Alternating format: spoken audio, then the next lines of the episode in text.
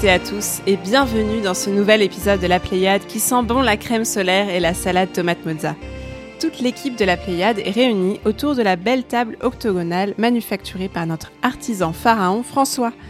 Abattu non plus par la pandémie mais par l'atroce chaleur qui nous conduit d'ores et déjà à une minute d'épisode à peine à tremper nos chaises et nos micros de sueur, nous ferons pourtant au mieux pour vous livrer en ce début d'été un épisode de qualité. Nous avons en effet à cœur de vous laisser avec quelques devoirs de vacances vidéoludiques et j'ai autour de moi toute une équipe de professeurs dévoués. Spoiler alerte, l'un d'entre eux l'est vraiment, professeur, hein, pas dévoué. Ça, nous le sommes tous, bien entendu. À commencer par Vladimir. Bonjour, Vlad, Bénédicte. bonjour. De quoi tu vas nous parler aujourd'hui? Oh là là, euh, pff, je veux être un peu partout sans être nulle part vraiment. hein, on va dire. C'est interstellar avec Ouais, on va-. Non, on, va, on va un petit peu parler avec Simon de Opération Tango et puis euh, je- peut-être je parlerai un peu de son jeu aussi à un moment donné. Puis D'accord. snack, tout ça. Tu seras un peu un parasite aujourd'hui. Voilà, exactement. exactement. Je serai le, le moustique tigre de, de, de- de l'épisode. Très bien. Eh bien, après le moustique tigre, on continue avec Damariane. Salut Béné Coucou. Quel sera ton sujet du jour? Je vais vous parler de Endzone A World Apart, un jeu sur euh, la radiation, la- l'humanité, plein de trucs euh, Oui, j'ai vu ça. comme ça. C'est un monde détruit, c'est de la survie. Ça devrait nous être assez familier maintenant. Exactement. Finalement. François, bonjour. Salut, salut tout le monde. Une petite chronique pour nous J'adore la fausse foi hyper énergétique, complètement simulée. Euh, je vous parlais d'un- d'une découverte un peu par hasard euh, d'un jeu euh, qui s'appelle Forgotten Fields. Les champs oubliés. Mais voilà, Enfin, je crois si je parle anglais comme toi, oui, ça doit être ça.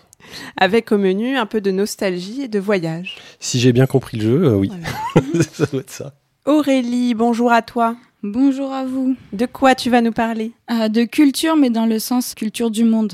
Donc on va un peu voyager, faute de pouvoir prendre l'avion euh, grâce aux jeux vidéo. On peut prendre la Oui, mais, euh, mais voilà, on va pas prendre l'avion quand même. Et on, On va donc euh, continuer avec la série de quiz thématiques que tu Et avais entamé oui. l'épisode dernier. Avec des pistaches à gagner. Ah, avec des pistaches. Que J'étais très inquiète car nous n'avons pas de dragibus aujourd'hui. Donc peut-être que les enjeux du quiz seront un peu réduits. Nous verrons. Plus élevé. Bah oui, plus élevé. Simon, bien le bonjour. Bonjour à toutes. Quel sujet pour toi aujourd'hui? On va voyager dans l'espace avec des cartes. Voilà, c'est- Ah, c'est voilà. pas hyper original. Non, mais c'est un chouette Cartes. philosophe en plus, donc Ouais, ça c'est ce que j'allais dire. C'est magnifique, on est en plein jeu de mots. Et puis de toute façon, maintenant tu es notre référent deck building dans l'émission. Et des cartes. Et ma chronique, puisque vous le demandez pas du tout, euh, mais voilà, ma, ma chronique portera aujourd'hui sur Mind Scanners, qui est une sympathique petite dystopie qui saura, je l'espère, parler à vos ondes cérébrales par-delà le terrible mur de canicule qui engourdit nos petits cerveaux. Et ce bel épisode estival sera encore une fois monté de main de maître par Thibaut, notre Master Chief de talent, merci à lui. Sans plus attendre, c'est l'heure de passer au premier segment de notre émission. C'est Préuslien de la Pléiade, c'est Vladimir, c'est plus rafraîchissant qu'une glace au jasmin, et c'est maintenant.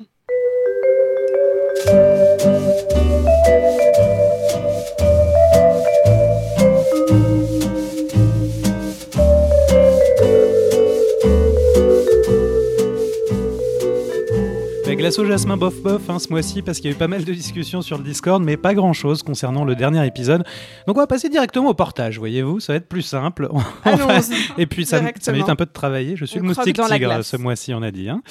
Euh, Anima, un des snacks préférés de Simon, que- qui nous en parlait à l'épisode 35 en avril 2020, vient de sortir sur Steam. Est-ce que tu peux nous rappeler deux secondes de quoi il s'agit? C'est Diablo euh, à la base porté sur mobile, donc un truc qui arrive d'ailleurs bientôt, Euh, mais avec des mécaniques aussi profondes que, que ce qu'on pouvait imaginer à l'époque sur Diablo, qui maintenant a été porté. Donc c'est les Italiens, si vous vous rappelez bien de ma chronique de l'époque. Bien sûr, c'était il y y, a un an et demi. Voilà. Et euh, ils ont porté ça sur PC, c'est super. Voilà, moi je suis très content qu'ils fassent ça, qu'ils continuent à vivre. Très bien, Naughty Crawl, ça, on, on avait interviewé le créateur Andrea Interguglielmi à l'occasion de l'Indiecade en 2019. Euh, donc ça, c'était un jeu où on, on volait une espèce de d'engin bizarre et on devait, c'était une sorte d'escape game euh, et de et de roguelike en même temps. Très difficile. Très très difficile. Eh bien, il se voit doté d'une sorte de spin-off qui est 100% VR et qui s'appelle Rogue Escape et qui est disponible euh, depuis la semaine dernière. Voilà. Euh, Que je t'ai proposé de, de jouer et que tu as refusé, hein, faut le dire. Ça dénonce. Comment ça, j'ai ça refusé, j'ai refusé, mais j'ai pas, j'ai pas eu l'occasion. voilà, non, Simon, mais on, enfin. t'aurait pu le tester. mon Ah bah cher. d'accord. Et toi, l'as-tu testé? Non? Non. Bon, merci. Euh, On vous en parlera peut-être à la rentrée. Euh, The Eternal Castle Remastered, ça c'était l'épisode 21 de janvier 2019, ainsi qu'à l'occasion de l'Indicate 2020. Euh, eh bien lui, il arrive sur PS4 et PS5 ce 24 juin. Peut-être pas besoin de reparler de ce platformer en 4 bits de très, très, très forte belle qualité. Et puis euh, Far Changing Tiles, c'est la suite de Farlon Sales. Ça, c'était euh, Ariane qui vous en parlait à l'épisode 15 de Eh juin là là, ça 2018, euh, qui va débarquer sur toutes les plateformes cette année. Alors, c'était quoi déjà, Farlon Sales? Euh, c'est une euh, aventure euh, sur un, un- d'un homme avec sa locomotive qui traverse un monde euh, dévasté. Une fuite vers l'avant. Exactement. Très bien. Et donc, euh, ça ressemble, euh, ça a l'air d'être vraiment dans le même esprit. hein, oui, euh, oui, cette oui, suite. tout à fait. Ah, bah, j'y jouerai. Eh ben, merci beaucoup Vlad pour ces portages, du Mm. coup. Euh, et nous enchaînons tout de suite avec l'actualité du jeu vidéo et un tour des news.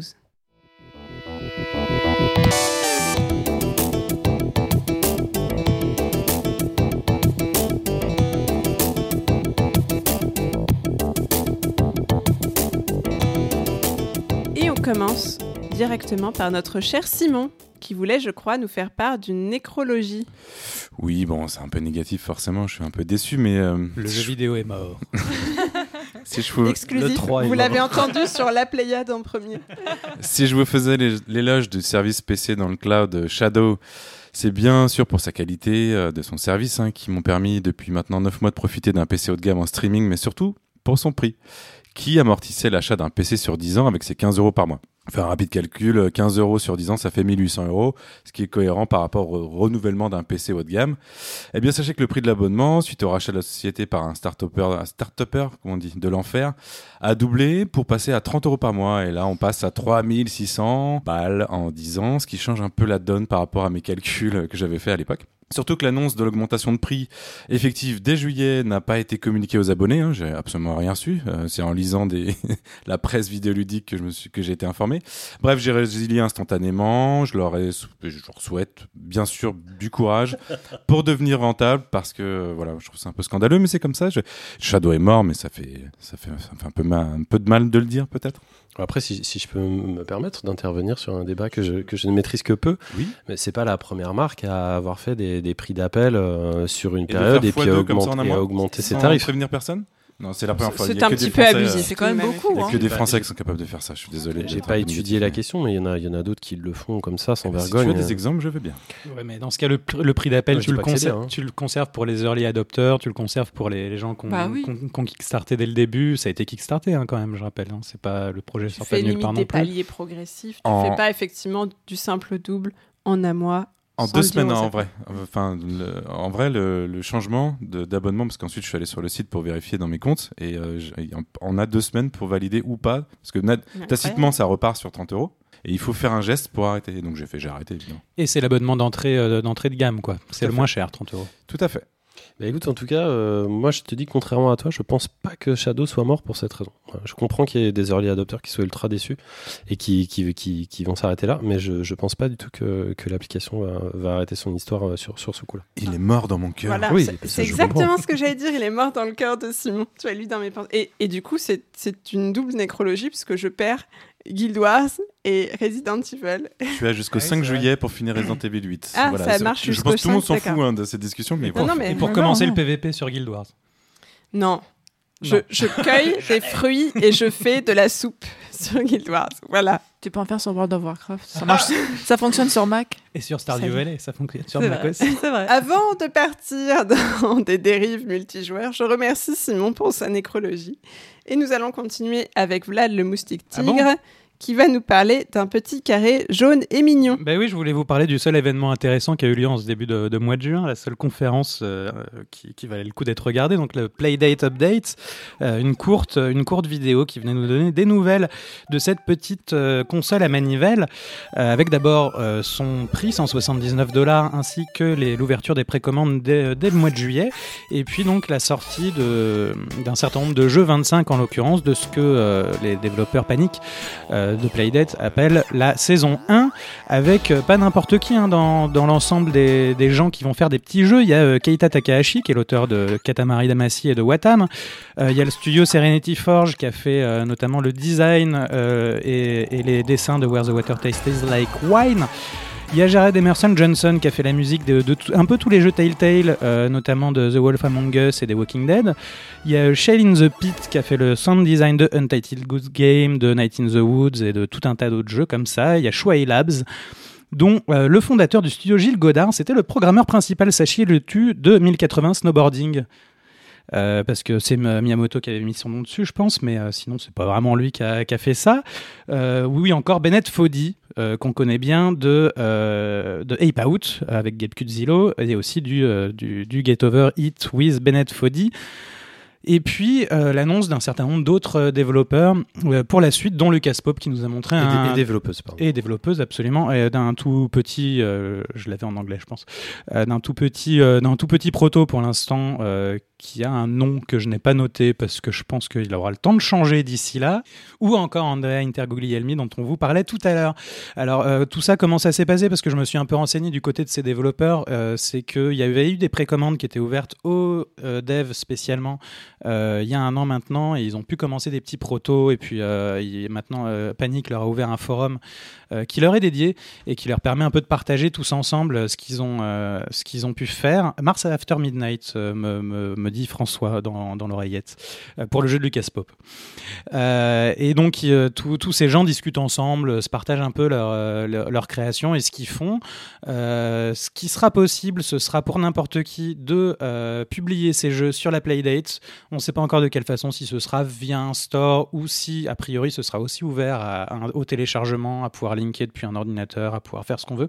Il n'y aura pas que vend- qui vendra des jeux. Il y a une saison 2 qui est très lourdement sous-entendue, qui sera probablement, euh, très certainement payante, mais probablement pas sous la forme euh, d'un abonnement. Sans- Parce que c'est ça, en fait, la, la- la- la première saison est inclue dans le prix d'achat de la ça, machine. Absolument. Et après, il faudra repasser à la caisse euh, éventuellement pour. ce seront des packs de jeux. A priori, ce seront des, bun- des bundles, euh, des Playdate bundles ou un truc comme qui, ça. on qui viendront. euh, oui, la machine est Wi-Fi, Bluetooth. Euh, oui, Simon? Oui, tu parlais, donc moi j'ai vu juste les images, donc c'est très euh, pixel art, on va dire, euh, pour Ah résumer. bah, c'est- la console est 1 bit en, en termes de graphisme. Et en termes de musique, Et en termes tu- de, de musique, c'est très minimaliste aussi. c'est- ouais. ils ont, mais est-ce qu'ils ont capé, c'est-à-dire qu'est-ce qu- est-ce qu'ils ont euh, mis un max de ce que tu pouvais faire, ou est-ce que tu peux avoir de la- du symphonique euh, Non, je, je crois pas. Je crois C'est- pas du c'est tout. capé Je- aussi. Ouais, ouais, ouais, tout à fait. Euh, à ce sujet, d'ailleurs, ils ont aussi annoncé une- un deck qui permet à la fois de recharger ta console et d'avoir une sortie stéréo et un crayon et un- de pouvoir poser un crayon dessus. Le, c'est cray- important. le crayon est fourni avec, avec l'accessoire.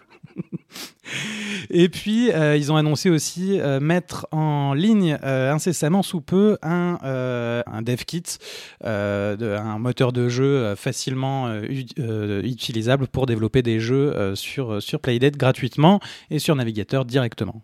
Mais tu veux dire que le, le stéréo dock, en fait, il sera euh, obligatoire si on veut écouter de la musique normale à partir de la machine, c'est ça? Non, il te permettra de, de, coup, de- de- d'augmenter ton, ton expérience Playdate. Ah, que Parce qu'il me semblait que dans une des applications, tu avais un lecteur de musique, justement, mais je ne sais pas, euh, je sais pas de quel genre de musique. Donc Non, la Playdate, elle te sort de la musique, oui. De, de Ouais, toute façon, ça- elle a ça une serait enceinte des intégrée morceaux, ouais, et, je, et pense qu'elle, je crois qu'elle a une sortie mini jack. mais pas de MP3 ou trucs comme ça, on peut pas mettre la musique qu'on veut dedans, quoi. que- Non. Ouais, je crois pas. On verra. On sait pas trop. Non, je pense pas que ça, ça fasse ça. On est déjà deux à être turbo chaud, hein, de toute façon. Ah bah moi, je console, n'attends euh, que ça. Ouais, c'est clair. J'espère juste qu'on pourra changer la couleur, éventuellement. Ah bah non, ça va, il est super joli ce jaune, euh, déconne pas non plus. Ouais, mais ça, ça lasse au bout d'un moment.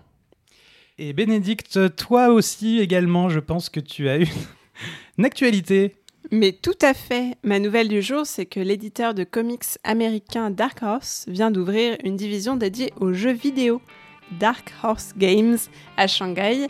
Euh, L'objectif est d'adapter son catalogue qui comprend notamment des séries comme Hellboy, Sin City 300 ou Umbrella Academy en jeux vidéo. Euh, Dark Horse serait déjà en discussion avec plusieurs studios spécialisés en licence AAA pour adapter ses plus gros titres et les premiers jeux pourraient arriver dès l'année prochaine. Euh, Dark Horse a eu pas mal de succès déjà avec des adaptations films et séries. Euh, vous avez sans doute entendu parler du film Hellboy de Guillermo del Toro, de 300 de Zack Snyder ou encore plus récemment euh, de la série Umbrella Academy sur Netflix. Et de mon côté, je suis assez réjouie par cette nouvelle parce que Dark Horse a vraiment un chouette catalogue et des licences à fort potentiel vidéoludique. À noter qu'il publie aussi des comics dérivés de licences jeux vidéo comme God of War, donc la boucle est bouclée. Et tu avais une question, Simon Non, juste parce que les séries sont quand même pas ouf ouf. Hein. Bon, l'Académie, euh, c'est un... Personnellement, je trouve que c'est un peu de la merde. Tu penses que c'est, euh, tu penses que c'est positif euh, vis-à-vis du jeu vidéo?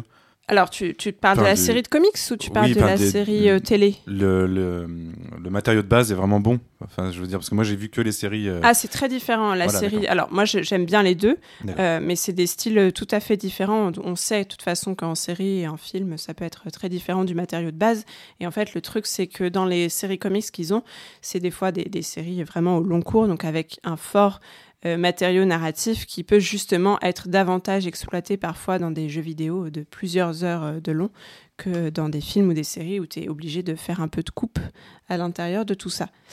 Euh, François Ouais, non, moi je trouvais que j'avais trouvé aussi que la news était très intéressante, peut-être euh, plus au niveau du business, parce que ce qui est intéressant avec Dark Horse, c'est euh, la porosité avec le cinéma, c'est-à-dire que le- leur, euh, leurs licences elles ont été la plupart du temps soit euh, approchées par des gens du cinéma, soit carrément adaptées. Donc on pense à Sin City notamment, on pense à, à Hellboy.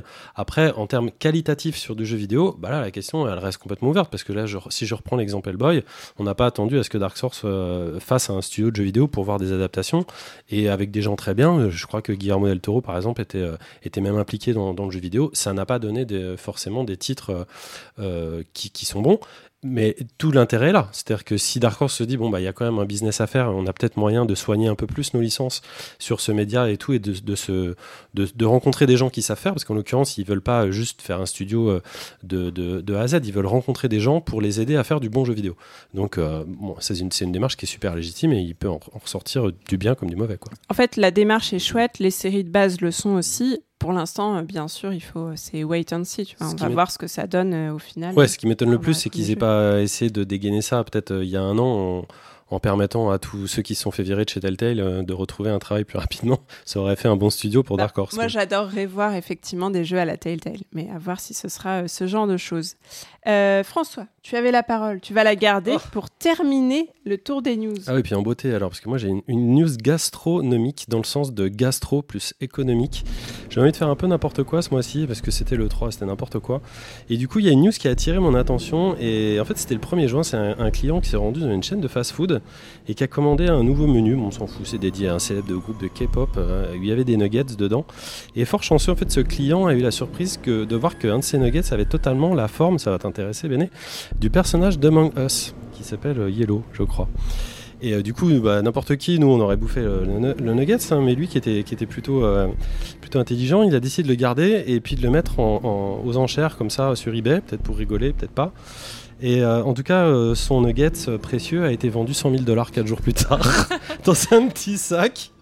Il a eu 180, 180 offres, euh, donc c'est quand même 82 000 euros et quelques hein, quand, on, quand on convertit ça. Belle plus-value sur le nugget. Euh, donc il a été vendu 4 jours plus tard. L'acheteur, je sais pas si c'est un mec ou, ou une fille, euh, a eu la mention comme quoi le produit alimentaire qui a une date d'expiration moyenne d'environ 14 jours sera bien, enfin était, hein, parce que là on parle au passé, mais était bien livré avant cette date. Et donc l'article sera congelé et ensuite scellé à l'air pour garantir vraiment toute sa fraîcheur. et avec une, une méthode d'expédition sécurisée. Évidemment, il y a plein plein d'autres gens qui se sont mis derrière et qui ont essayé de revendre leurs nuggets en, forme- en forme de toutes les sauces. Moi-même, j'ai mis du ketchup, j'ai essayé de vendre Red. Euh, ça n'a absolument pas marché. Euh, les prix euh, maintenant varient autour de 1 euro. Oui. Celui qui a donc fait ce nuggets, euh, rappelle-moi l'enseigne qui a vendu ce Non, ça, je peux pas le dire. hein. Je Ah, fais pas de publicité Pas de pour ce place. Eh genre bien, d'enseigne. ils n'ont pas demandé à avoir à prendre une part du, du gâteau? Ah bah non, parce qu'il n'y a pas la marque sur les nuggets. Donc il l'avait acheté, c'était à lui. Mais c'est un hasard si ça avait la forme du. Oui, c'était un hasard. Oui, Ah, c'était pas un complètement hasard. Lui, il, Ah, il a, il fait pour rigoler. Il, pen- il a trouvé que le nuggets se retrouvait ça. Et de fait, vous- si vous êtes curieux, vous irez voir les photos. On euh, n'est pas très curieux. parce qu'on les mais- mettra pas sur notre site. Il ressemble énormément au personnage de Among Us. Et Sachant voilà, que les euh, personnages de Mongus n'ont pas euh, une, Ah, une forme non plus. euh, Non mais quand même, là si tu vois, si je te montre le visuel et je vais pas le faire parce Oui, que c'est pas c'est pas très radiophonique, c'est quand même très euh, très ressemblant. Et alors, ce qui est amusant, c'est que nugget en anglais veut aussi dire pépite pour pépite d'or. Donc ça tombe bien. Voilà. je- Bref. Ça aurait voulu dire assassin, j'aurais compris. mais- Mais non, parce que du coup, son nugget valait de l'or. Ah oui, bah, en Comme tout cas si oui, il a, c'était une il a quand même bien bien. Suivez-vous avec la Pléiade. Bref. Attends, juste un truc, c'est parce qu'on n'a pas envie de trop parler de l'E3 ou plutôt de ce qu'il en reste et de la constellation quasi continue des, conférences promotionnelles qui l'entourent. Je voulais quand même dire aux gens d'aller jeter un œil aux bandes annonces d'Harold Dalibut, Replaced, Fermatown de Pitos, Garage, Planet of Lana, Mecha Jammer et Somerville pour ne citer qu'elles. Des petits pépites, on y revient, potentiels, qui vont probablement sauver vos futures soirées pluvieuses à défaut de justifier réellement l'achat de votre nouveau matériel, pourtant estampillé next-gen. J'en ai terminé. Et moi, bah, tant qu'à faire, je vais dire que je suis très contente que Advance Wars, ça, re- ça revienne côté Nintendo. Voilà, ça a été annoncé pendant les trois. Bref, Vladimir va Ah, s'évanouir. ah, pardon, c'est un remaster des 1 et 2, ça n'est pas une suite. bref, merci François, merci tout le monde pour ces news. Et on enchaîne avec notre rendez-vous mensuel consacré aux pixels d'antan et d'aujourd'hui. C'est présenté par Seb22 et c'est l'heure du flash mo5.com.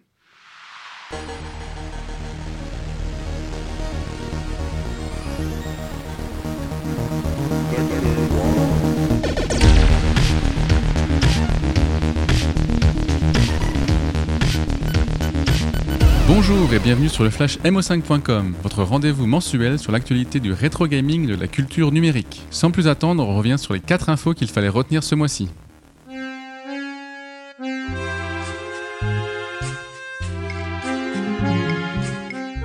C'est sous le choc et profondément attristé que nous avons appris la disparition de Benoît Socal à l'âge de 66 ans seulement. Bien connu des amateurs de jeux d'aventure, c'était aussi un auteur de bande dessinée réputé. Au début des années 90, il s'intéresse à l'informatique et est même l'un des tout premiers à coloriser ses planches à l'ordinateur. Au mi-temps de la décennie, il se lance dans le jeu vidéo et passe 4 ans à travailler sur l'Amerzone, un titre sorti en 1999 qui reprend l'univers de sa bande dessinée avec le soutien de Casterman et de Microids. C'est avec ce studio français qu'il créera sa trilogie Siberia, publiée de 2002 à 2017. Il n'en reste pas moins que nous attendons avec impatience Siberia le monde d'avant, a priori toujours prévu pour 2021.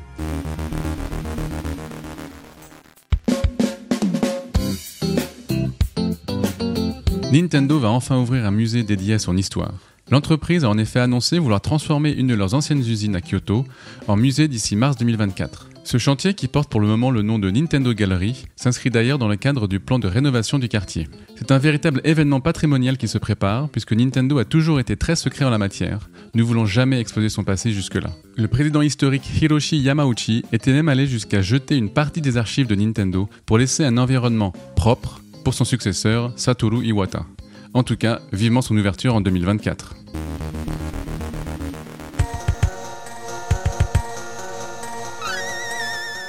On continue avec la ressortie de deux jeux Lucasfilm Games. Nos compatriotes de Dotemu sont décidément des petits cachotiers. C'est par son apparition sur l'eShop de la Switch que le site Nintendo Everything a découvert l'existence de Lucasfilm Classic Games, Zombies Ate My Neighbors and Ghoul Patrol.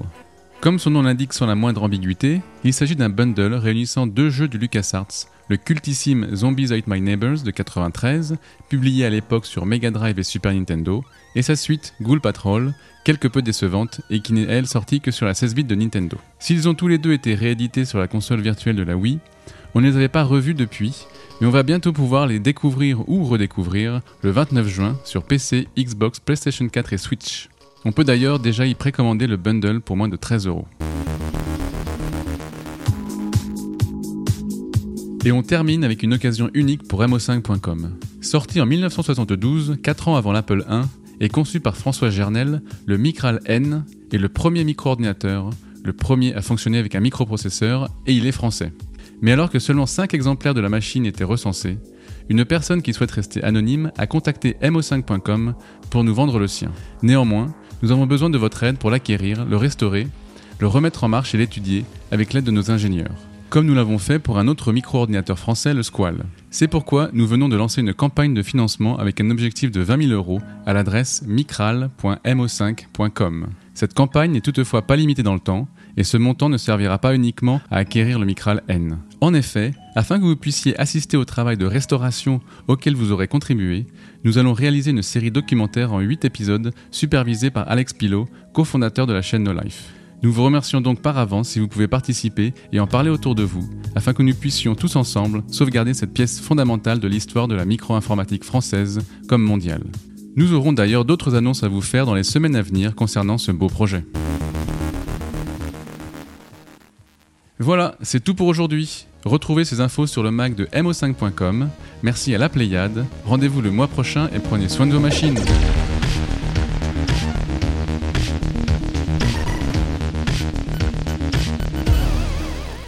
Merci Sébastien. Et vous pouvez, comme d'habitude, retrouver toutes ces news de façon détaillée sur le Mac de mo5.com et sa chaîne YouTube. Et avant d'enchaîner avec nos chroniques, Vlad et Simon nous ont préparé une preview, celle d'une aventure coopérative futuriste qui a pour nom Opération Tango.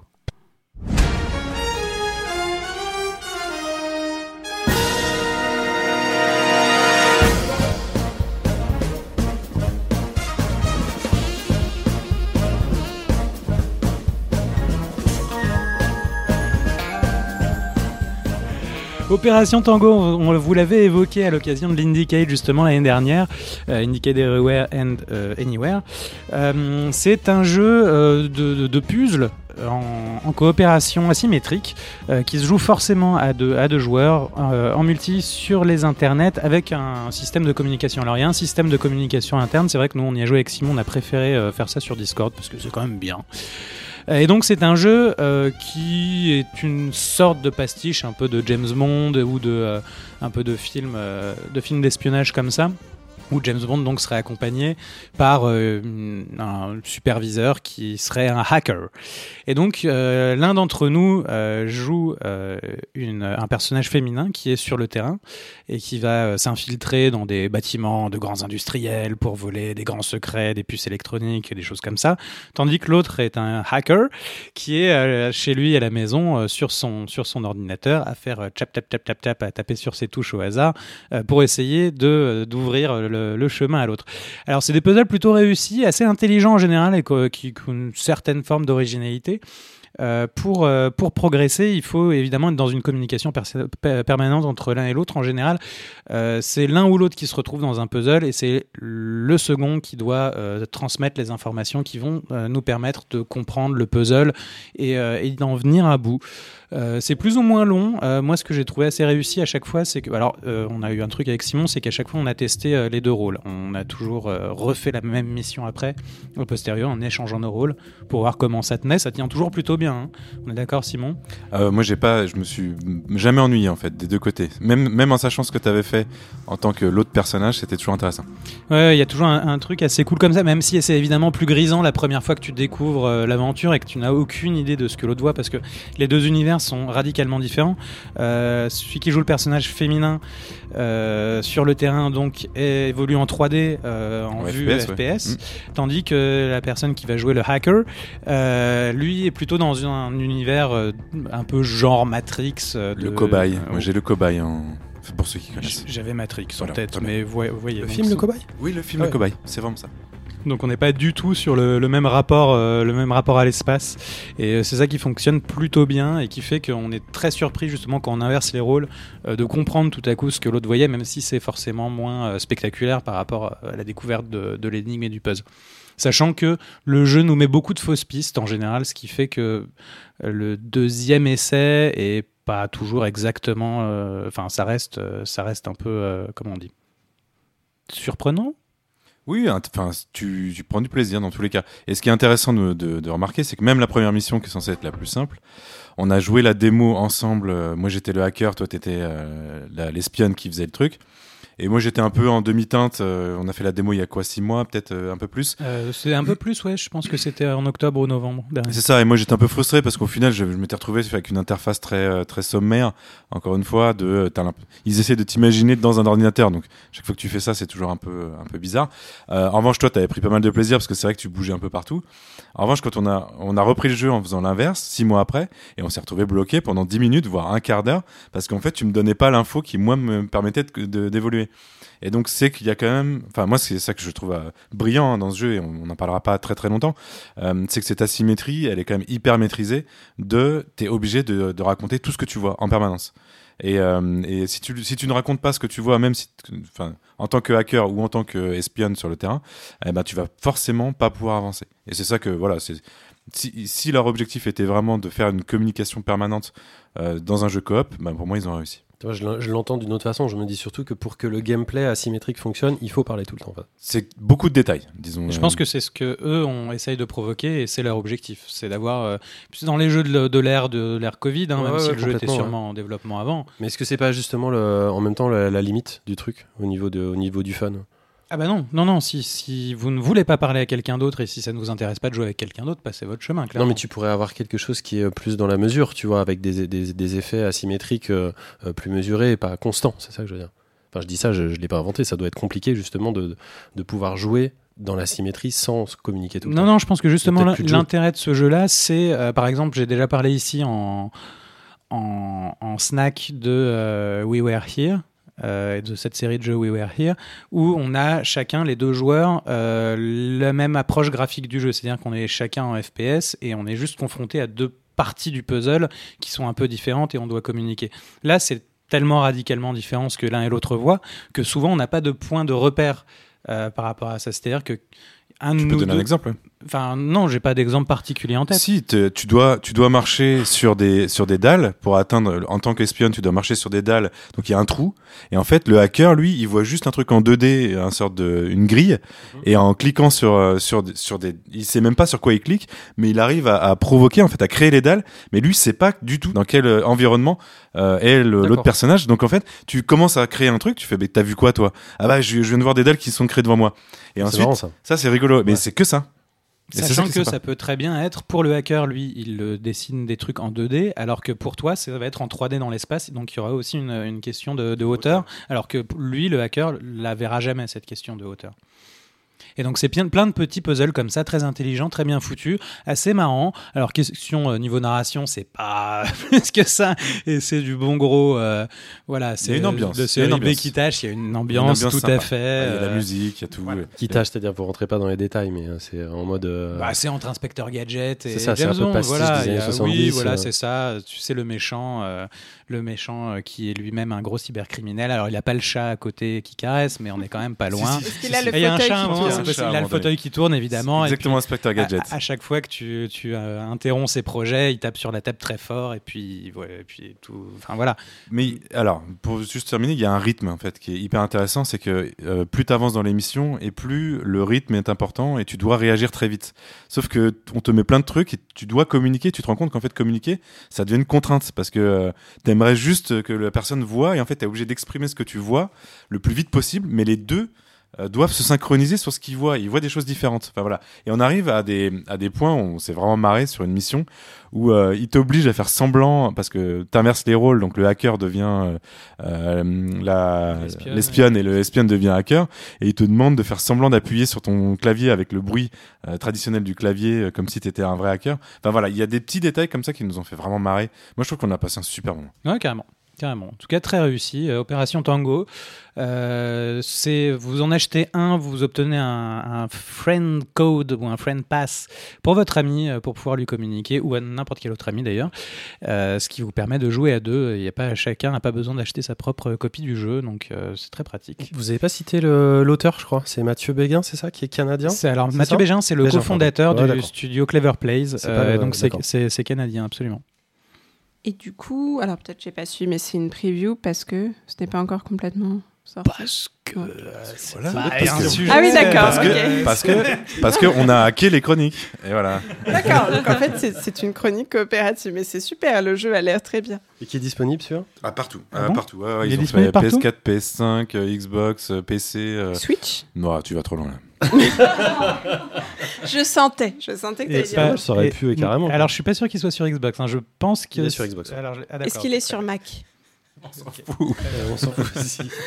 Eh bien, merci beaucoup à tous les deux pour cette chronique. Et on va enchaîner avec les autres chroniques qui ont un nom traditionnel de Ça, c'est bien, chronique. ça. À commencer par la tienne, Ariane. Tu vas nous parler d'Endzone, un jeu qui relègue Tchernobyl au rang de pipi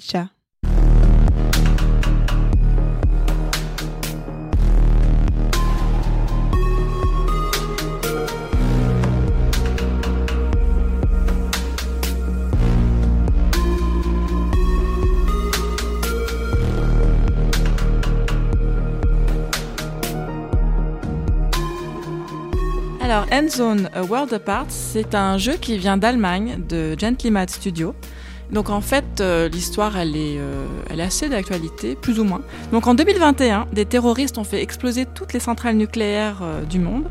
Et donc on a fait basculer la Terre dans le chaos le plus total. Ça, c'est le côté plus ou le côté moins en rapport avec l'actualité? C'est après. Ah, ok. Et donc seuls certains humains ont pu survivre dans des zones souterraines appelées end zone. Et 150 ans plus tard, l'humanité refait surface et donc le, bah, on est aux commandes. Donc moi je joue celui qui va, qui va servir de guide. Donc la Terre est devenue un endroit très hostile, très radioactive. Il y a des puits toxiques un climat extrêmement euh, extrême et imprévisible. Donc c'est un jeu de simulation post-apocalyptique en temps réel. Et donc il permet de créer un habitat avec plus de 70 bâtiments différents quand même rassembler des ressources variées.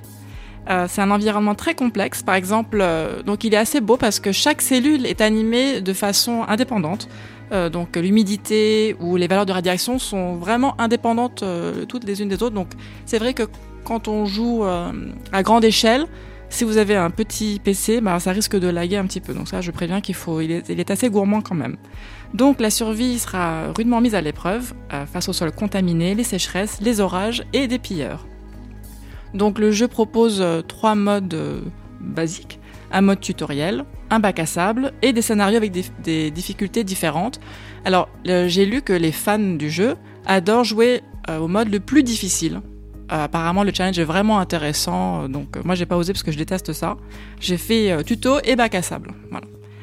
Donc on retrouve tous les éléments d'un jeu de gestion, hein, ça c'est basique, croissance de la population, aménagement du territoire. Oui, Vladimir. Oui, du coup, c'est- ça se présente sous la forme d'un jeu de stratégie en temps réel, euh, mais c'est un city builder en fait.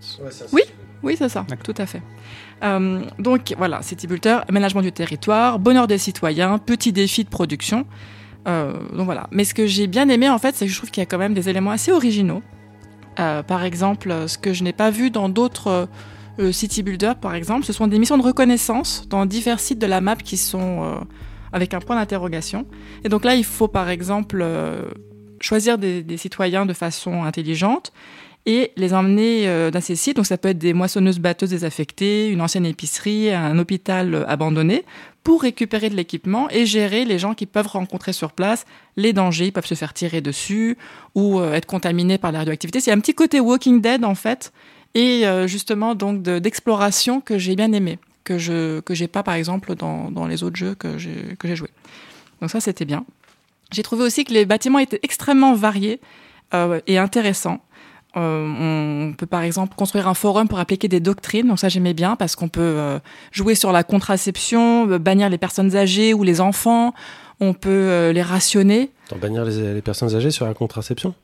Non, bah, par exemple, Ah, si tu veux choix. gérer, c'est des Ah choix. des choix, tu vois, tu peux infliger à tes, à tes colons euh, de, euh, bah, de bannir les personnes âgées ou de plus faire d'enfants, etc. Si tu veux contrôler un peu ton, ta démographie. Il y a un poste de commerce pour faire du troc, donc tu as des NP, euh, PNJ qui, qui arrivent et qui proposent des ressources que tu n'as pas sur ta map pour bah, varier ton agriculture ou compléter des ressources qu'il te manquent.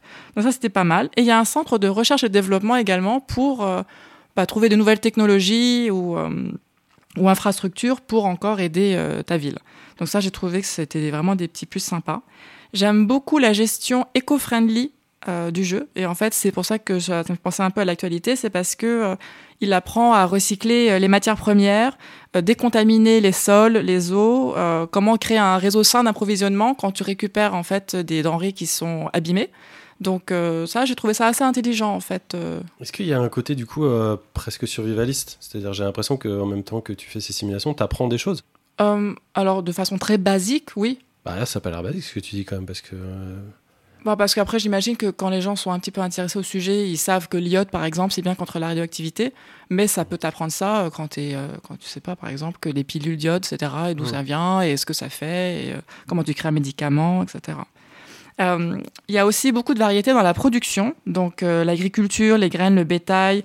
On peut découvrir avec la chasse, avec la cueillette, avec les expéditions. J'ai trouvé, enfin, j'ai eu beaucoup de, de satisfaction en fait à aller explorer les forêts pour ramasser des champignons ou des herbes médicinales. Euh, Ça, c'était aussi inattendu. Et euh, il y a des applications intéressantes de l'électricité sur l'environnement. Comment tu peux euh, euh, gérer, par exemple, l'attractivité d'un quartier en ajoutant de la lumière ou des réseaux connectés avec un distributeur d'eau, un puits ou, ou un magasin de nourriture. Euh, comment tu décontamines l'eau? Quand tu la récupères par exemple d'une pluie acide, quel est le processus pour la rendre potable? Donc ça c'était pas mal. C'est quoi?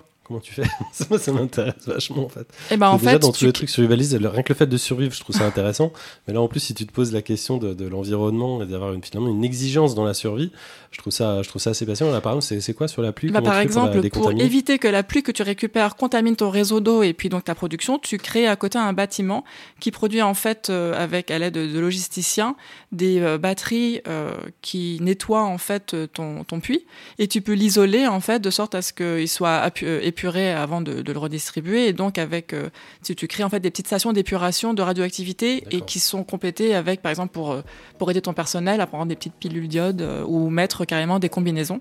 Donc, par exemple, il y a les métiers qui sont autour de, de, de, de, de ça, comme le tailleur qui crée des habits anti-asthme, euh, masques au charbon, combinaisons, des écharpes pour la bouche, un peu comme nos masques maintenant. Euh, tu peux choisir entre des balles en plastique ou des balles réelles pour te protéger des pilleurs. Donc, tu as aussi, par exemple, des choix euh, bah, de, d'éthique. Ça me rappelait un petit peu Atomic Society, mais bon, c'est moins poussé que Atomic Society, mais ça, c'était intéressant. Et puis, il y a les métiers de cuisinier, croque-mort, docteur, logisticien, technicien d'irrigation. Euh, Le croque-mort, c'est très important parce que c'est celui qui ramasse les corps et donc qui, évite, par exemple, la contamination et la prolifération des germes. Donc voilà, il y avait évidemment des petits côtés un peu négatifs parce que euh, je trouvais que le jeu était sévèrement noté. Euh, sur Steam, c'était plutôt positif et, euh, et les, les joueurs étaient, je pense, un petit peu déçus parce que c'est vrai qu'il manque un petit peu de micro-gestion au jeu. C'est-à-dire que tu gères vraiment l'humain en tant que groupe, mais parfois il a des réactions un peu bizarres où il va aller à l'autre bout de la map pour ramasser quelque chose qui est juste devant lui. Et ça, c'est un peu dommage. On a aussi pas trop de contrôle sur la croissance de la population en elle-même. C'est-à-dire qu'au lieu de leur faire tous manger une pilule pour la contraception ou de les tuer, bah, t'as pas vraiment de, de, de gestion autre, un peu plus variée, un peu plus euh, atténuée, tu vois. Donc ça, c'est dommage. Et il manque un tout petit, un, un petit endgame. C'est-à-dire qu'une fois que tu as exploré et que tu as lancé ta ville, ben, je sais pas, il manquait un petit peu un but, tu vois, ou quelque chose qui devrait rajouter. J'allais te poser la Oui, question, mais comme tu as joué en bac à sable, c'est normal que peut-être t'aies pas de but. Oui, mais alors dans le bac à sable, tu as tous les éléments en fait que tu as dans les tutos, dans les scénarios, tu vois. Et, et j'ai trouvé quand même, c'est vrai que c'est un bon point ça. Merci. Mais c'est vrai que c'est un bon point. Mais même dans les tutoriels, dans les tut- euh, qui, qui est un peu un scénario, bah, une fois que tu as, que as atteint, tu vois, je sais pas moi, euh, 20 000 personnes et que Oui, ta oui, toute façon, bah, les objectifs après, sont pas euh, très intéressants, mais et encore puis- une fois, c'est ce que j'allais te poser comme Oui, question, c'est jusqu'où t'es allé dans le bac à sable et pourquoi tu t'es ah, arrêté. je suis allée très loin. Oui, voilà. Je, Je suis allée très très loin. Trop loin même, je pense. Oui, Vlad. Et le, le jeu est sorti, hein, c'est pas un early access. Et il est sorti en mars, oui. D'accord, ok. Donc, euh, ouais, l'impression que ça donne, effectivement, ils ont peut-être pas travaillé particulièrement une, un- une fin de jeu euh, plus que ça. Oui, après, je, pense que c'est vrai qu'il faut pas oublier que c'est quand même un, entre guillemets petit studio, que les, le budget devait peut-être limité et qu'ils espèrent sûrement, en fait, avec les premiers retours, sortir des, des expansion packs ou des updates, euh, ce que je leur souhaite parce que c'est un jeu extrêmement addictif. Euh, qui, est, vraiment génial. Et j'aimerais bien aussi qu'ils sortent euh, des enfin qu'ils regardent peut-être Atomic Society et qu'ils s'inspirent un peu de, de, ça pour, euh, pour l'interaction avec les survivants qui sont restés sur Terre, donc les pilleurs, pour développer d'autres interactions plutôt que piller, tuer, piller, tuer, peut-être des alliances ou des, des- des territoires, ce serait pas mal. Dans des extensions et des mises à jour, donc. Exactement. Mais je leur souhaite parce que vraiment, là, je, depuis que j'y joue, euh, je, je, c'est vrai que c'est très addictif. C'est un des points négatifs du jeu. Les gens disent que c'est extrêmement chronophage et addictif. Et alors, ça, ça fonctionne sur quoi l'addi- l'addiction en fait? Parce que tu dis que ça manque d'un endgame, donc quelque part on sait pas trop, il n'y a pas vraiment de, de carotte en fait, et en même temps tu y reviens toujours. Ah bah, bah, parce que c'est- c'est, par exemple, euh, c'est mon côté. euh, alors, un, c'est mon côté Marie Kondo, où je recommence en euh, perpétuellement ma ville pour qu'elle soit aménagée de façon optimale et organisée. Si je pose un truc quelque part et je me suis, euh, tu vois, loupé sur une mine ou sur un point d'eau, ça va m'agacer.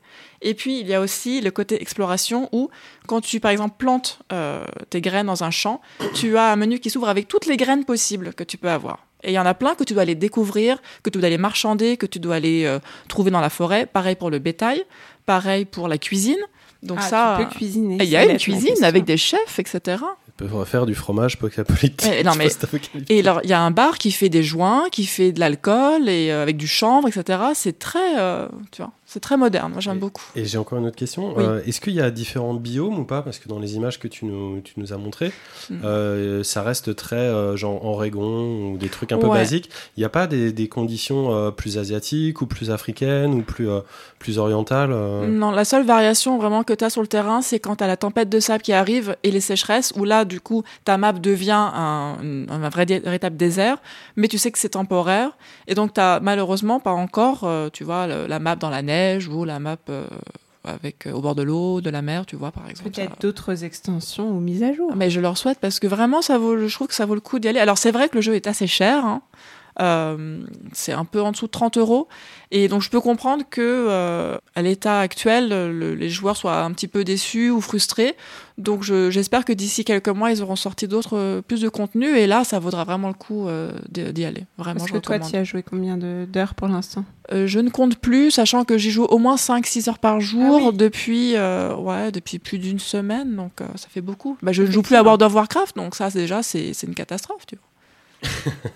Et Ça c'est- veut c'est- tout dire. C'est étonnant que, parce que comme sur le principe, c'est les Sims en post-apo, quoi. Mais Sans non, il n'y a, être pas la gestion quoi. de l'humain justement. Tu vois, dans les Sims, tu crées C'est l'envie ton... SimCity, un post Ah ouais, C'est SimCity, oui, SimCity, ouais. oui, pardon. Ouais, c'est plus SimCity, ouais. Mais C'est un, peu- aussi un rare peu que mieux. ça. Parce qu'on a l'impression, comme ça, tu m'aurais posé la question, je t'aurais dit, il y a- en a 20 des jeux qui Ah existent. bah il y a. Anno, euh, il y, a, il y a plein de choses, tu vois, qui font des city builders intéressants. Mais Oui, là, pas en j'aime post-apo. Euh, Anno, Ah non, ça en existe pas en post-apo. post-apo. ouais. en post-apo, bah, il n'y a pas SimCity non plus. Il y a Atomic Society, c'est le seul que je connaisse en fait. T'as arrêté WoW? Mais oui, enfin Mais- je joue. Non, mais euh, personne très réagit, mais il y a un problème là. c'est hein, grave. euh, Je non, pense une J'étais basculée sur classique. tu veux en parler? Et puis après, attends, et puis là, euh, On est là, si t'as besoin. Intervention. m'a. Ouais, c'est vrai. Mais j'attends la nouvelle, euh, le nouveau patch. Mais c'est quand? Mais on sait pas, c'est ça le problème. Non, mon dieu, mais tu vas faire quoi cet été? Eh ben, Endzone. voilà. Très bien. Eh ben, merci beaucoup, Ariane. Et on va continuer avec François, qui a une- pour nous une chronique mélancolique sur les chemins du passé avec Forgotten Fields.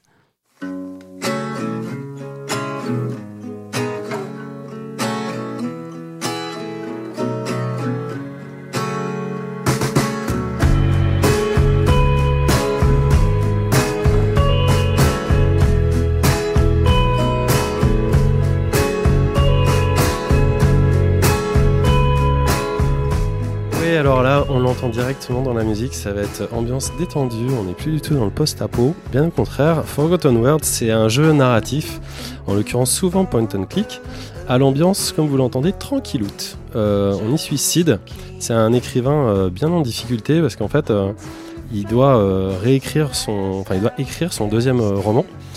Son éditeur l'attend, euh, il a des deadlines à tenir pour avoir des subventions et son problème c'est qu'il a plus du tout d'inspiration. Son premier roman c'est un roman de, fantasy, euh, de magie, comme disent, les, gens dans sa famille qui le, qui le charrient un peu parce qu'ils y- connaissent rien et lui il est bien en galère.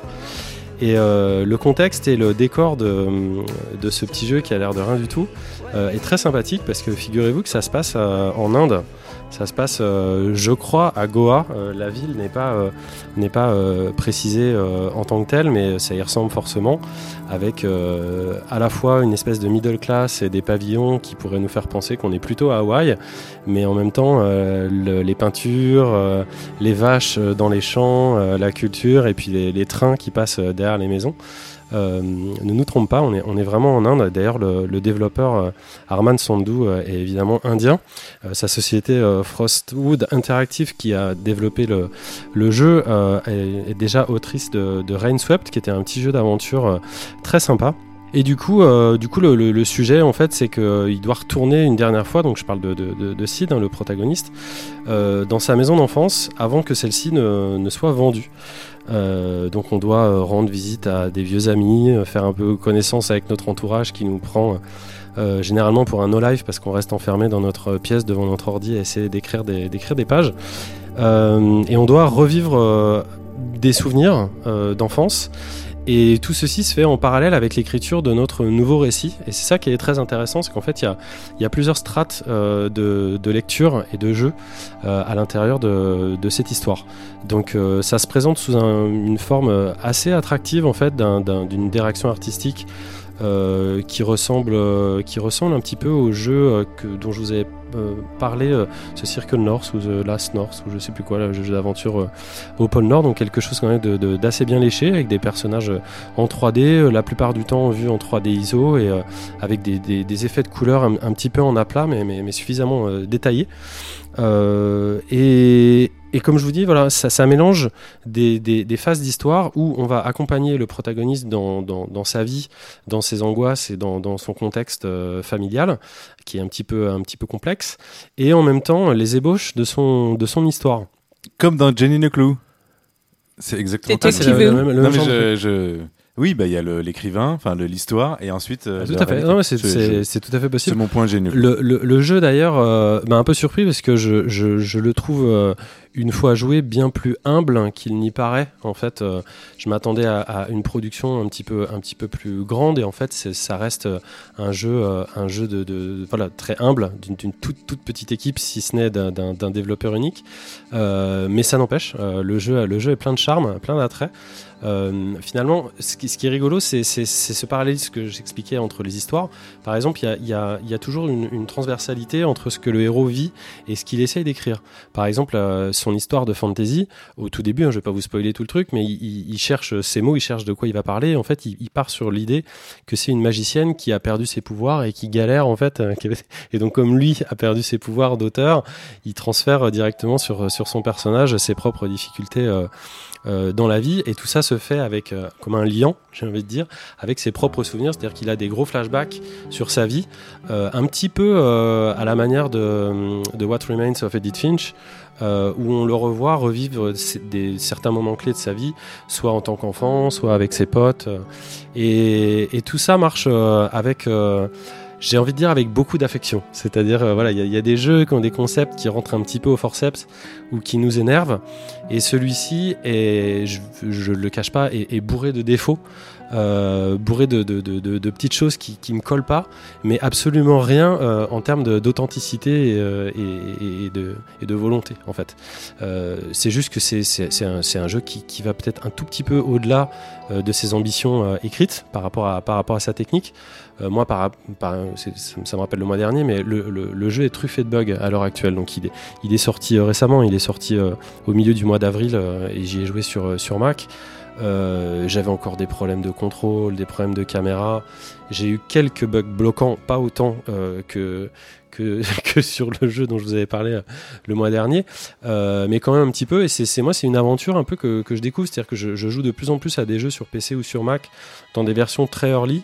Et c'est vrai que je suppose que c'est quelque chose qui est très connu, dont j'avais déjà entendu parler, que moi je découvre un peu. Mais c'est tout bête, j'enfonce des portes ouvertes. C'est dur de jouer à un jeu buggé, en fait. C'est- très compliqué.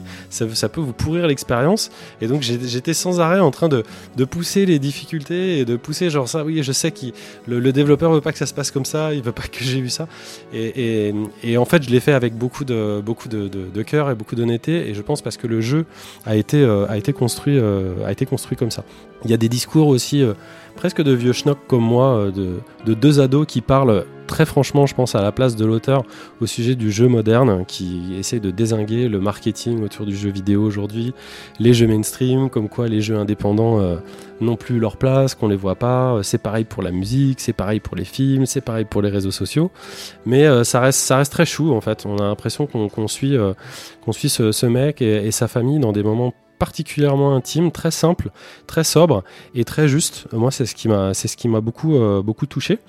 Euh, quelque chose qui est intéressant aussi, c'est par exemple quand il, quand il se met à imaginer son livre, on va parfois euh, être amené à jouer euh, la protagoniste de son livre ou jouer des séquences du livre qu'il est en train d'écrire et on va les jouer avec les hésitations de l'écriture de l'auteur. C'est-à-dire que par exemple, il rentre dans une séquence et puis pof, il va y avoir un gameplay, etc. Puis il dit Ah ben non, on va pas faire comme ça, on va faire comme ça.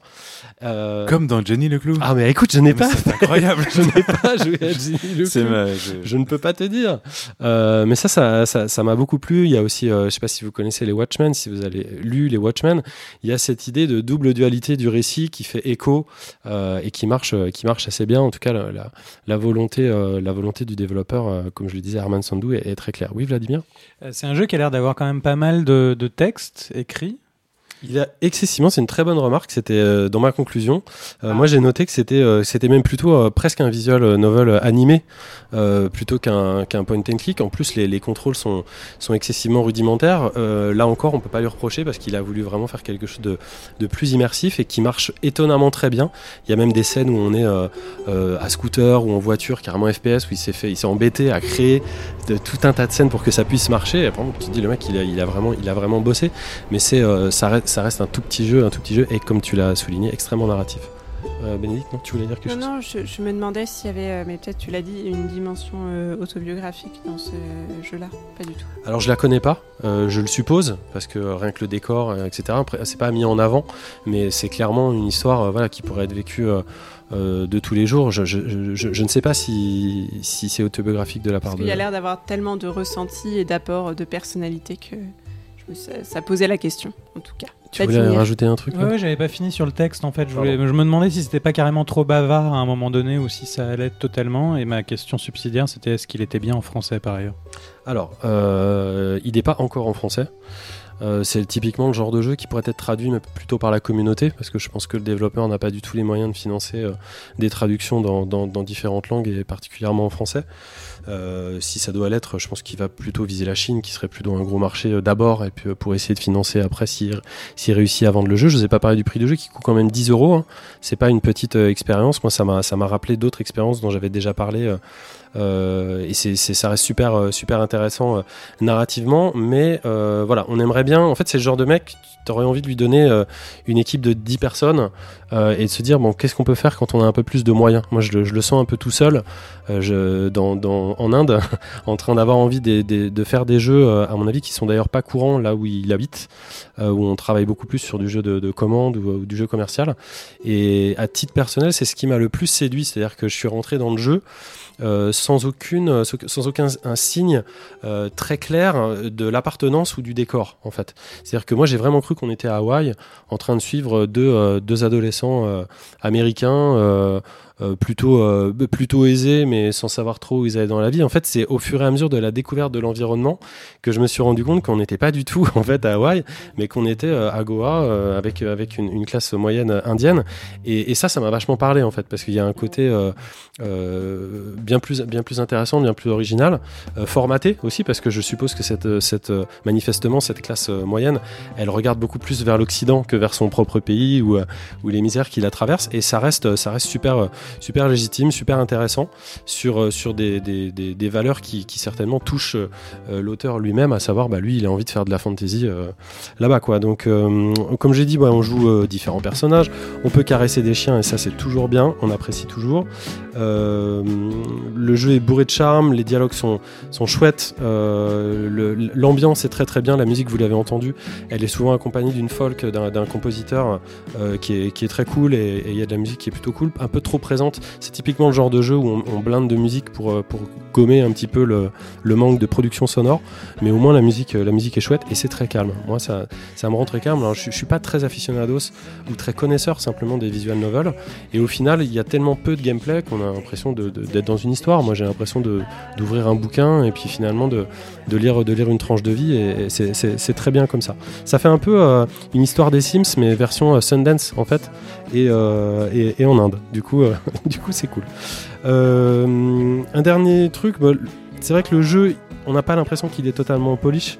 Euh, Il y a une quête par exemple, il y avait des, draps qui se sont envolés avec le vent et on doit à un moment essayer de les, retrouver euh, dans un champ sur la tête d'une vache qui est sacrée en plus donc c'est compliqué parce qu'on peut pas la toucher.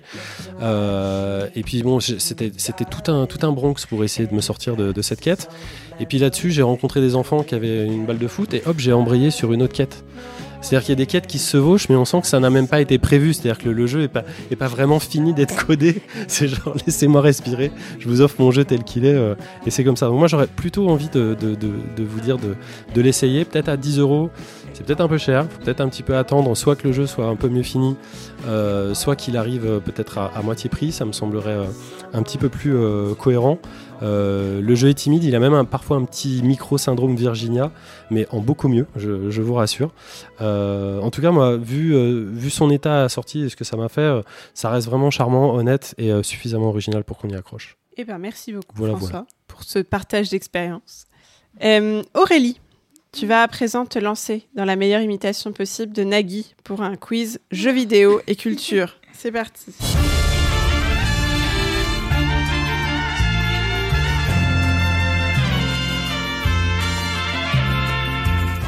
C'est très bien, je ne sais pas imiter Nagui, mais je peux faire le quiz parce que ça, je l'ai préparé. Alors, le thème, c'est euh, le voyage, donc le voyage dans d'autres cultures. Donc, l'idée, c'est de voyager aux quatre coins du monde. À chaque fois, je parlerai du peut-être du continent ou pas, faudra peut-être le deviner. Ce sera pas des jeux comme euh, Tomb Raider ou Uncharted. Enfin, c'est pas des jeux où il y a un héros qui ou une héroïne qui a voyagé partout. Ça va, vous êtes prêts? Prêt. Pour le premier, je veux qu'on lance une musique. Il faut déjà trouver le continent. L'Inde, Amérique du. Sud. l'Asie, C'est donc en Afrique Eh oui T'as pas levé la main. J'ai pas- Je lève la main. Donc de quoi s'agit-il? Alors, c'est un action RPG qui se passe en Afrique. C'est fait par un développeur indépendant qui est camerounais. Non, ça parle à personne. C'est une histoire d'héritage. Les trois premières lettres, ça commence comme Aurélie. Et les trois dernières, ça finit comme Lion. Ah oui, bah, oui, oui, on a complètement parlé ici. euh, C'est Aura ou je sais pas quoi, non, un truc comme ça. euh, on en a parlé, l'épisode 38 de juin 2000, euh, 2020. quoi Mais attends, je vais taper épisode La triche, ça y est, c'est parti. Donc, personne trouve. Vas-y, envoie, envoie. C'est euh, Orion, l'héritage des Coriodanes. Absolument. Un action RPG euh, fait par un Camerounais. Et c'est une belle histoire parce qu'il a commencé tout seul avec euh, Game Maker et puis c'est- finalement c'est sorti sur PC. Donc, euh, comme quoi, quand on s'acharne, on y arrive. Le second jeu, C'est un jeu de François, ça. Ça pourrait, ouais. C'est joli. Bonne nuit, chers auditeurs. Dormez bien.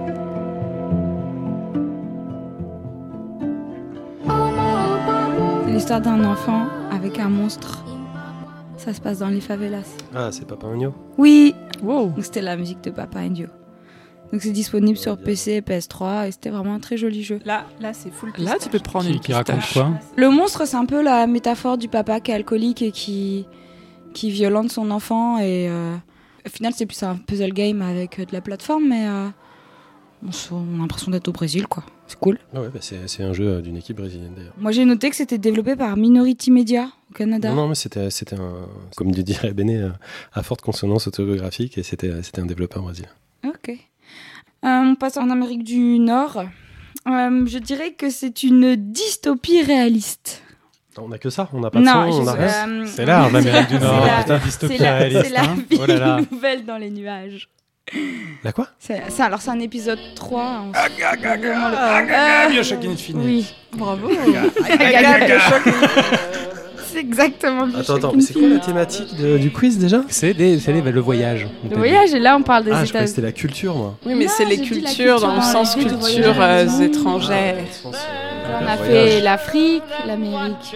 Non, mais sur une transposition d'un hyper-culturalisme euh, américain dans, dans les nuages. Enfin, l'ambiance de Bioshock Infinite était plutôt réussie par rapport à ça, même si Clairement. en termes de gameplay, c'est pas forcément. Ah bah c'était clairement Ah, mais j'y ai euh, joué. se moquer de l'histoire des États-Unis. trouvé. Ouais, ça, donnait une bonne suite au, au 1 par rapport à ça, Ouais. ouais. Euh, L'autre, on l'a déjà vu euh, dans l'épisode d'avant, et donc je dis Kishima Inichuna.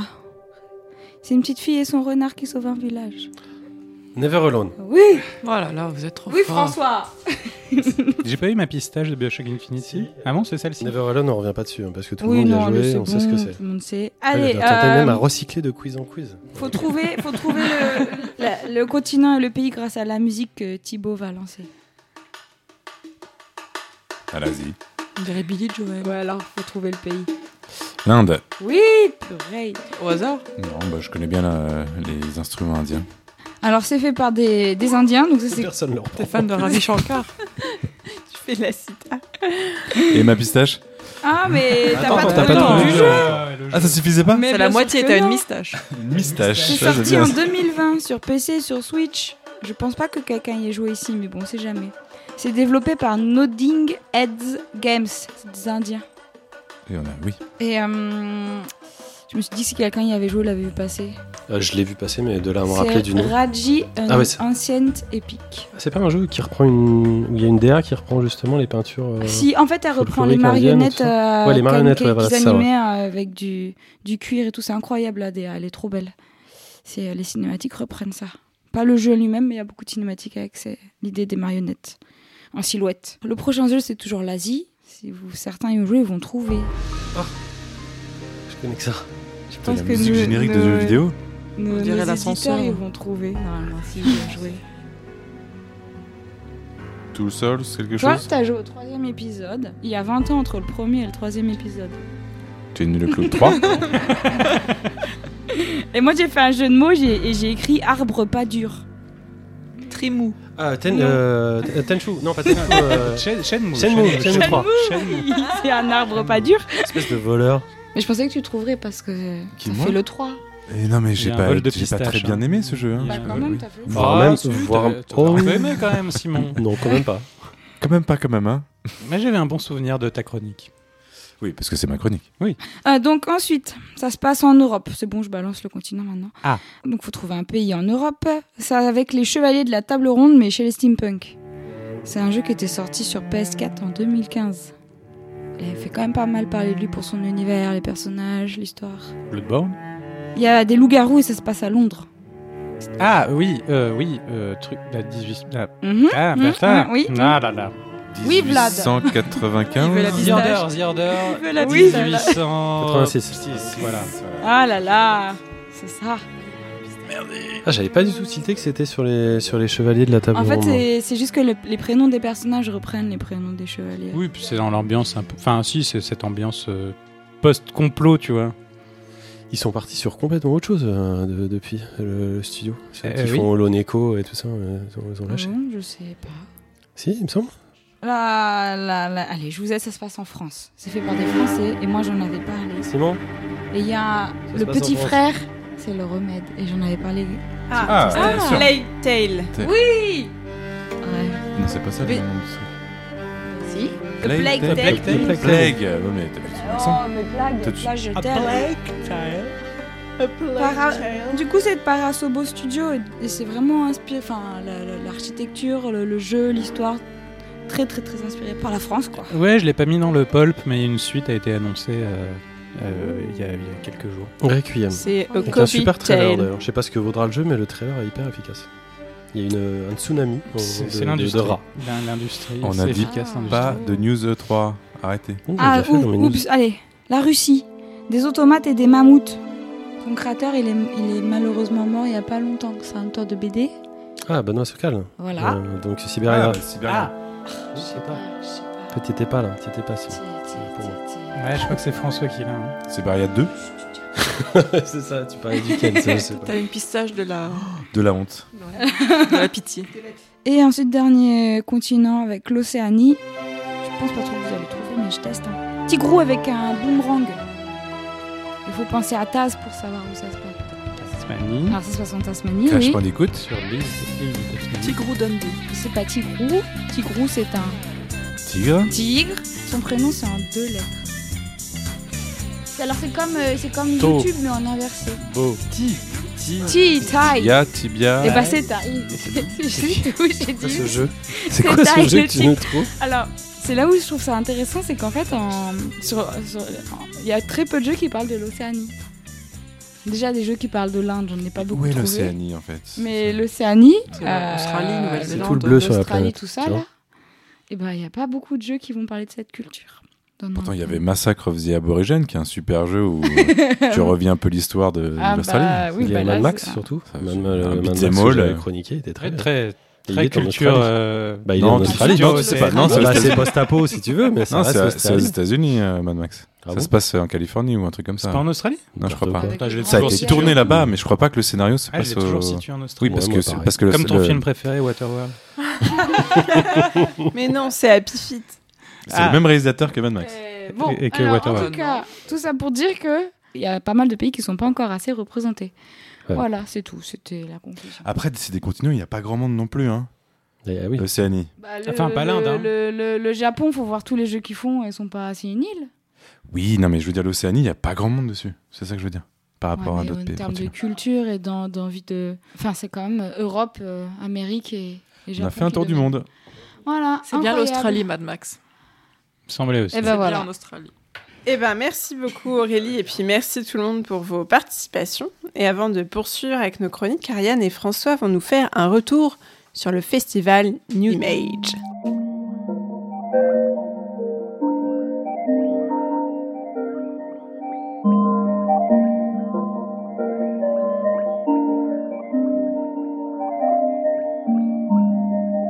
Donc le festival, euh, on est allé séparément avec François, donc je pense qu'on aura des retours assez différents. C'est pas parce qu'on s'aime pas. hein.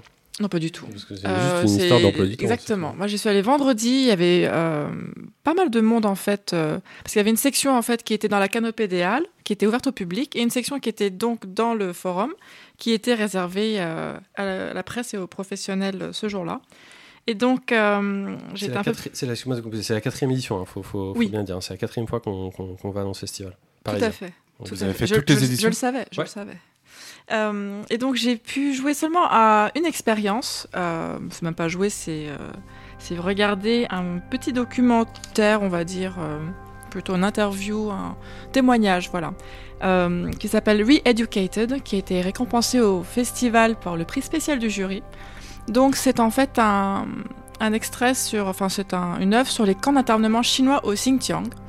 Donc on suit le témoignage de trois hommes. C'est une superbe animation à l'encre pour recréer les camps et l'histoire de ces trois prisonniers. Et en fait, on suit leur parcours depuis euh, l'emprisonnement et ensuite le quotidien. Euh, ils ont partagé la même cellule, leurs impressions, ce qu'ils ont vécu, combien de temps ils sont restés sur place. Et à la fin, euh, donc on, termine sur leur portrait en vrai avec des petites phrases qui disent qu'est-ce qu'ils sont devenus aujourd'hui, quel est l'impact en fait de ces camps sur eux, psychologique et physique. Et c'était, euh, j'ai eu les larmes aux yeux. Je trouve ça très très fort. Euh, je trouvais ça euh, assez honnête et, j'aimais bien parce que j'avais pas l'impression qu'en fait c'était quelque chose qui était caché ou payé ou où il fallait dissimuler une vérité. C'était vraiment, enfin ça semblait vraiment sincère. Et du coup j'ai aimé pouvoir bah, découvrir en fait ces endroits qui sont quand même assez bah, cachés par le gouvernement chinois.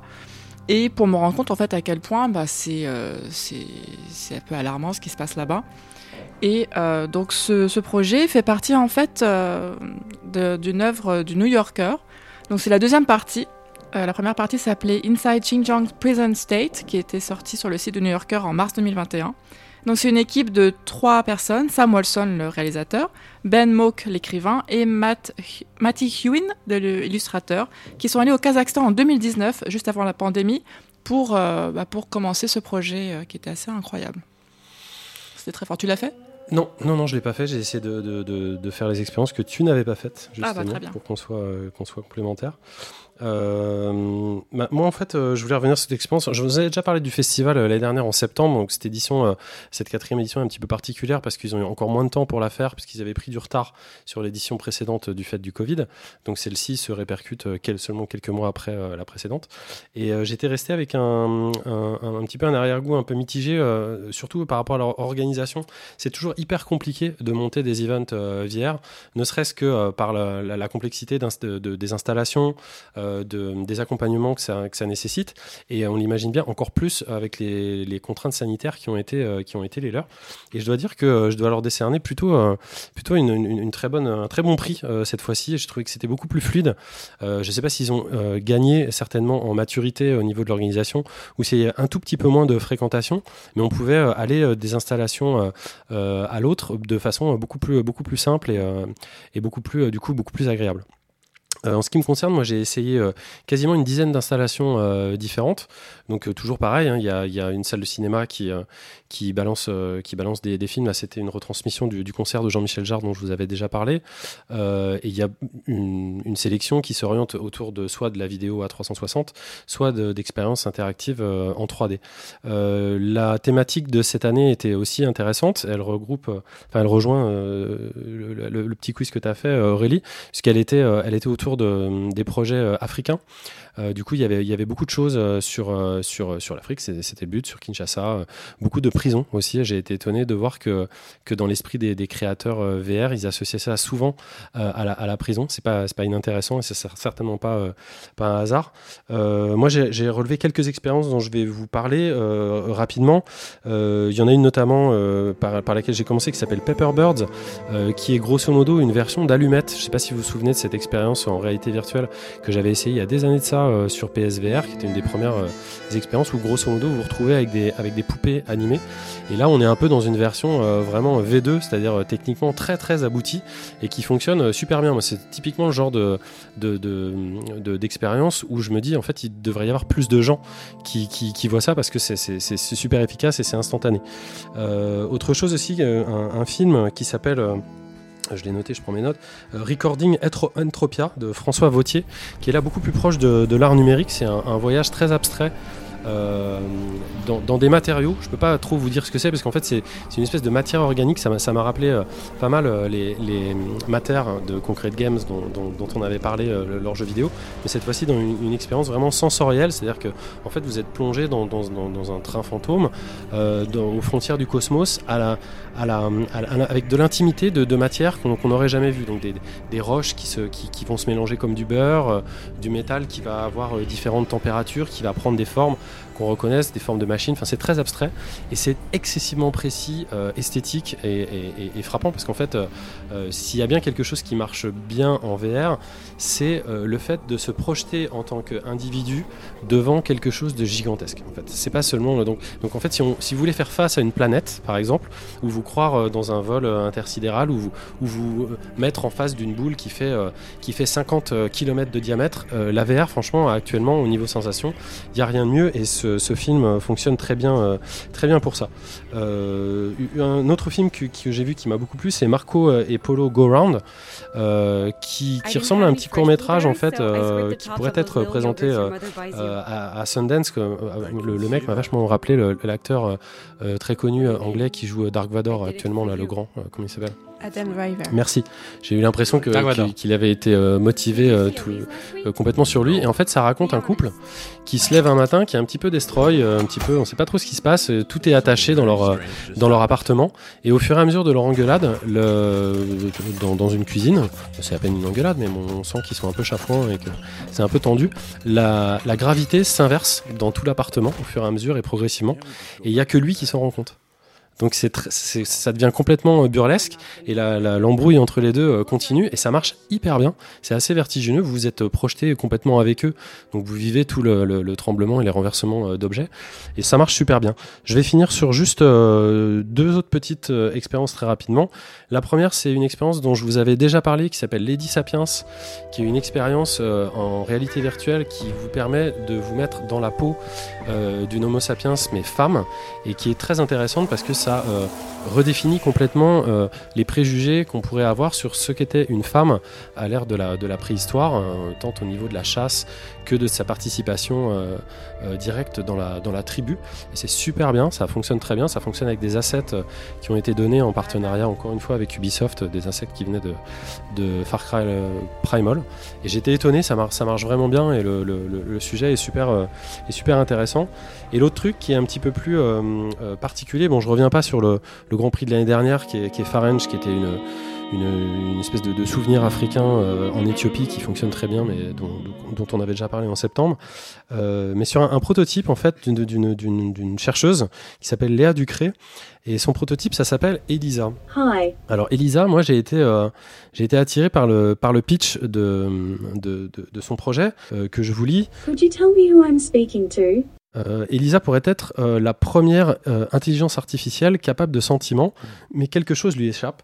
Rencontrer euh, Lisa, son prototype, avec vous, elle réussira peut-être à percer le secret du sentiment amoureux. Your name is Francois. Did I catch this correctly? Yes, kind of.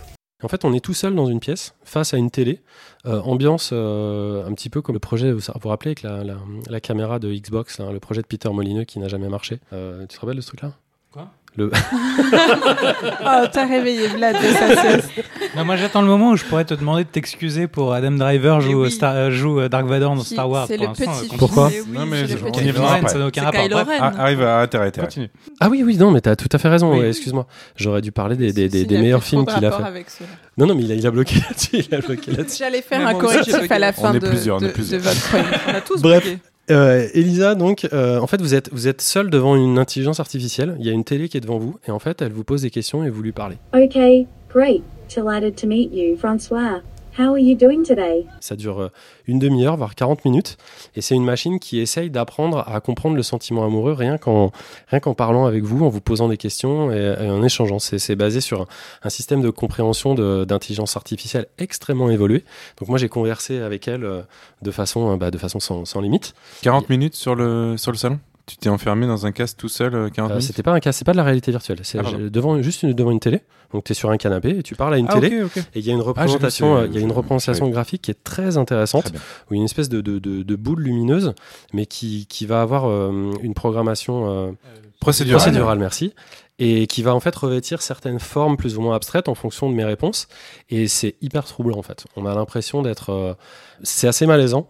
on a l'impression d'être à la fois avec un psy ou à, à la fois avec un enfant ou euh, à la fois avec une- personne qui est à l'hôpital et, dont il faudrait s'occuper mais qui, qui, ne réagit pas bien euh, aux, espoirs qu'on essaie de lui donner parce qu'en gros j'ai essayé de lui expliquer qu'il fallait qu'elle change un petit peu ses algorithmes et que l'amour qu'elle me définissait n'était pas celui qu'on ressentait en tant qu'être humain. To be honest, Francois, I don't know if love makes any more sense now I've talked to you a bit more. I mean, it's so illogical sometimes.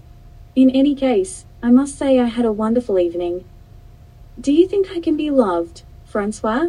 Oui euh, Aurélie Mais du coup, c'est un jeu de questions-réponses. Elle te pose une question, tu réponds, elle te repose une... comme un enfant qui dit. C'est un dialogue, et- c'est une, c'est une discussion. C'est comme si tu te mettais dans une pièce, tu allais discuter avec quelqu'un.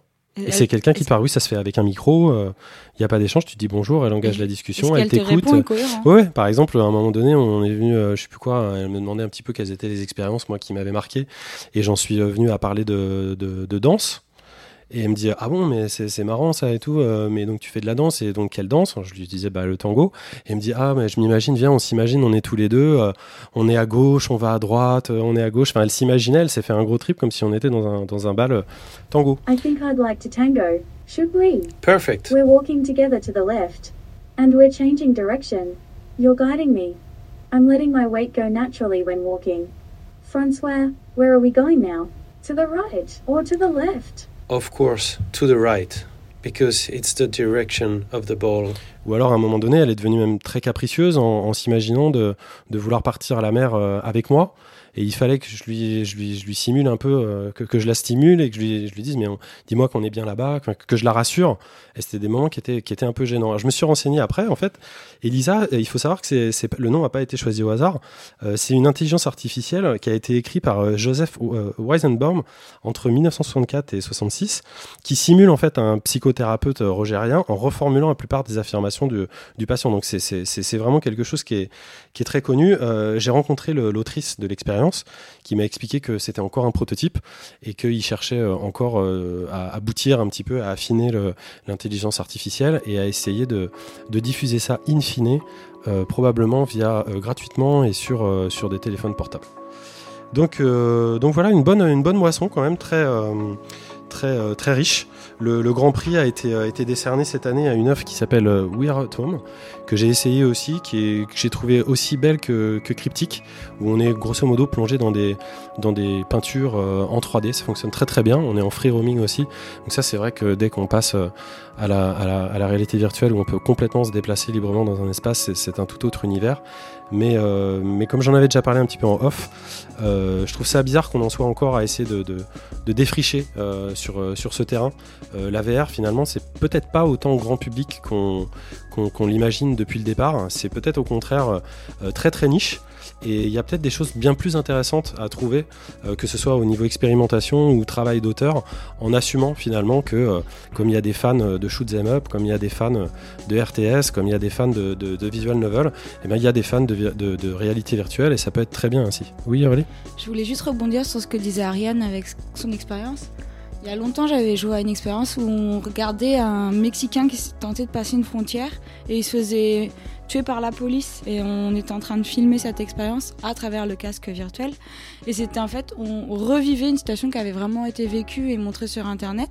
Et le but c'était de sensibiliser euh, les gens aux violences policières aux États-Unis.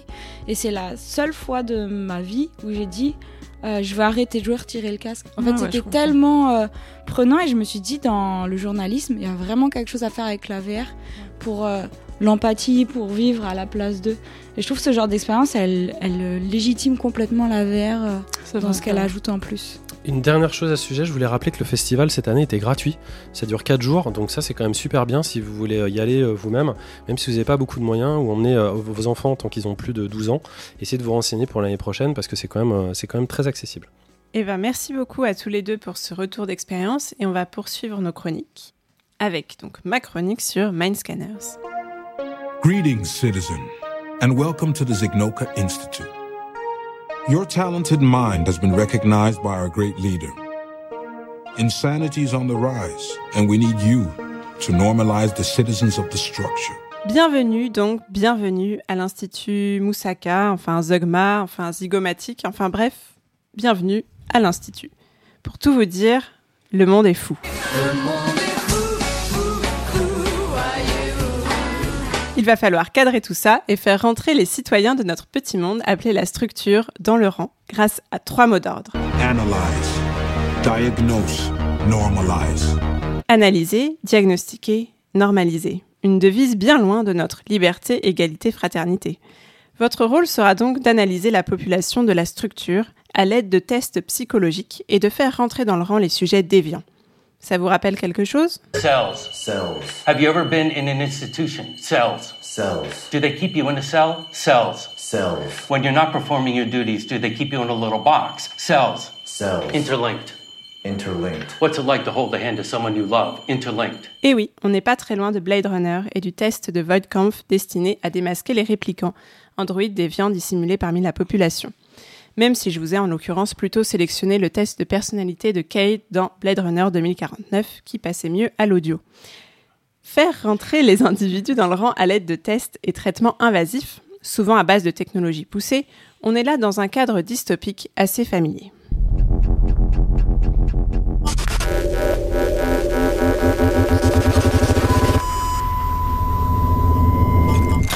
Vous aurez peut-être reconnu le générique caractéristique de Black Mirror, série dystopique qui nous confrontait à l'extrapolation de nos pires déviances sociétales et technologiques. Mindscanners n'a pas la profondeur de ces différentes œuvres de fiction, mais s'inscrit dans leur droite lignée. Le joueur y incarne un psychonaute qui doit chaque jour tester et traiter plusieurs citoyens dont les agissements récents ont été reportés comme déviants à l'Institut Zignoka, employeur des psychonautes. Mis à part l'introduction et quelques séquences transitoires, l'intégralité du jeu se situe derrière l'écran de contrôle du psychonaute qui lui permet de voyager au sein de la structure, la société hyper normée au sein de laquelle il évolue, et de tester les sujets désignés, si besoin, de les traiter.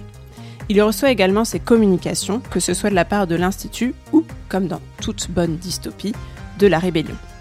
Et notre petit psychonaute va justement devoir apprendre à jongler entre exigences de l'Institut et demandes de la rébellion, au risque de ne jamais revoir sa fille, emprisonnée quelque part dans un centre de traitement de l'Institut. Chaque jour, il doit accomplir son lot de traitements pour gagner de quoi rester au sein de la structure, sinon il en sera banni à tout jamais. Mais la plupart des traitements effacent complètement la personnalité des sujets. Un dilemme éthique qui aura des répercussions rapides et directes. Le joueur apprendra que certains de ces sujets, faute ou à cause de traitements, se sont suicidés, ont perdu leur travail, leur famille ou leurs amis. L'entourage des patients viendra parfois s'en prendre à vous, et la rébellion vous taper sur les doigts si vous ne ménagez pas assez les citoyens. A l'inverse, l'Institut vous sanctionnera si vous ne distribuez pas assez de traitements. Un équilibre délicat, rendu de plus en plus difficile par l'intensité croissante des traitements administrés via machine ou médicaments et qui requiert de la part du joueur de la logique, de la rapidité et de l'attention. À croire que le sujet testé n'est pas celui qu'on croit.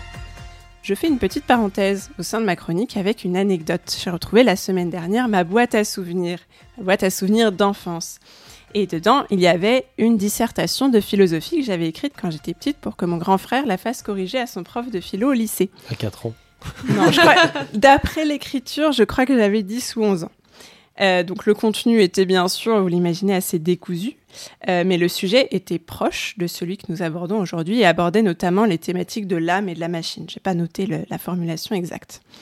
Euh, les tests de l'Institut Zignoka nous poussent, au fur et à mesure que le jeu avance, à questionner ce genre de notions.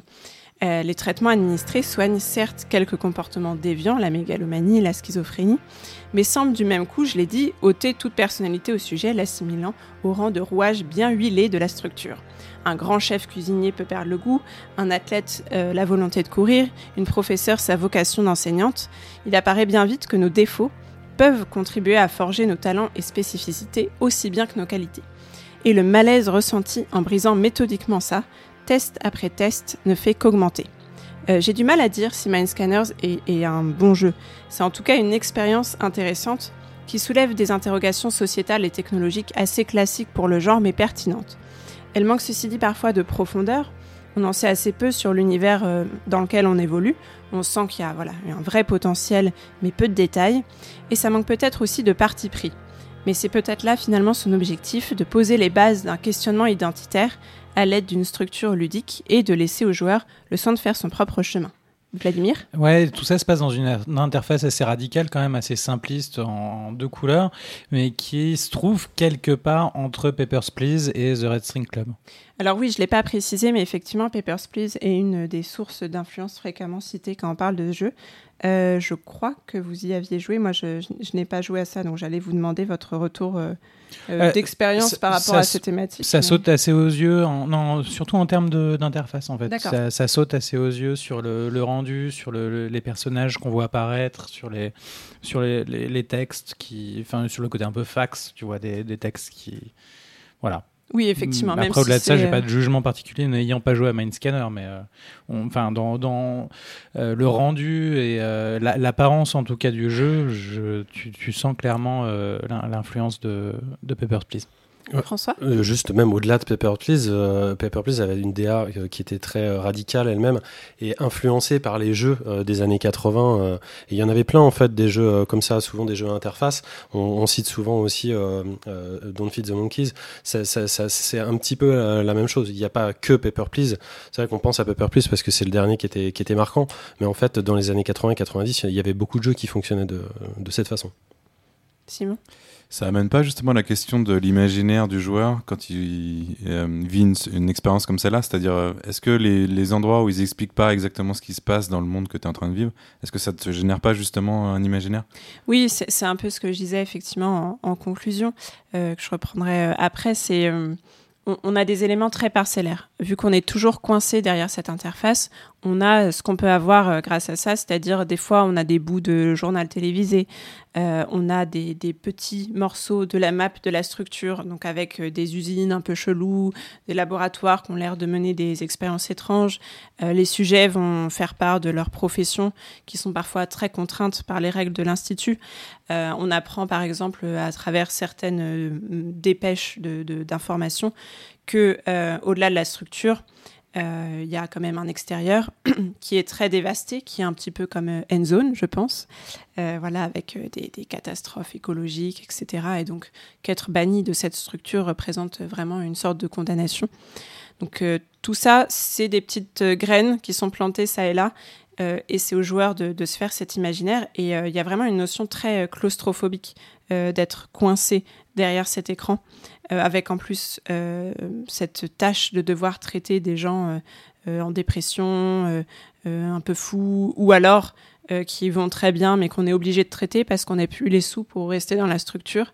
Et donc, euh, si on est éliminé, bah, on perd la partie. Donc, euh, oui, Non, François. justement, parce que c'est cocasse, c'est un peu comme euh, Elisa dont je parlais, mais de, dans le sens inverse en fait. On a l'impression qu'on pourrait jouer derrière l'écran et être finalement un psychiatre qui juge les gens euh, au travers d'une visio, parce que j'ai l'impression que selon l'interface, euh, ça a l'air de se faire que au travers d'écran. C'est au Euh, travers d'écran. oui. Donc, euh, et c'est aussi ce qui a été euh, une grande découverte de, ce confinement euh, récemment. C'était très très rare d'avoir des visios avec des, avec des psys euh, avant, avant le confinement et euh, depuis on a vu que ça s'est ex- extrêmement euh, développé. Donc c'est des choses qui vont, qui vont continuer très certainement. Et ça va même au-delà de ça, parce que dans les, dans les outils qu'on utilise pour traiter le patient, il y a, des, espèces de sondes qui viennent sur ses oreilles ou sur sa bouche, sur ses yeux, qu'on manipule de l'autre côté de notre écran. Donc ça devient quasiment un, un espèce de rat de laboratoire. Euh, et on est vraiment beaucoup distancié euh, par rapport à lui. Et Super euh, intéressant. bah, du coup, je vais petite conclusion drôle, sur ce jeu. Je dirais, bah, comme, comme l'évoquait Simon, que comme avec Blade Runner, euh, l'expérience de cette fiction tient autant dans le récit livré que dans celui qu'on va continuer ensuite mentalement à tisser. Et si vous voulez en savoir plus sur le sujet, je serais ravie de vous communiquer ma dissertation de philosophie, euh, qui a été dénichée entre quelques badges scouts, une photo de classe et mon faire-part de naissance.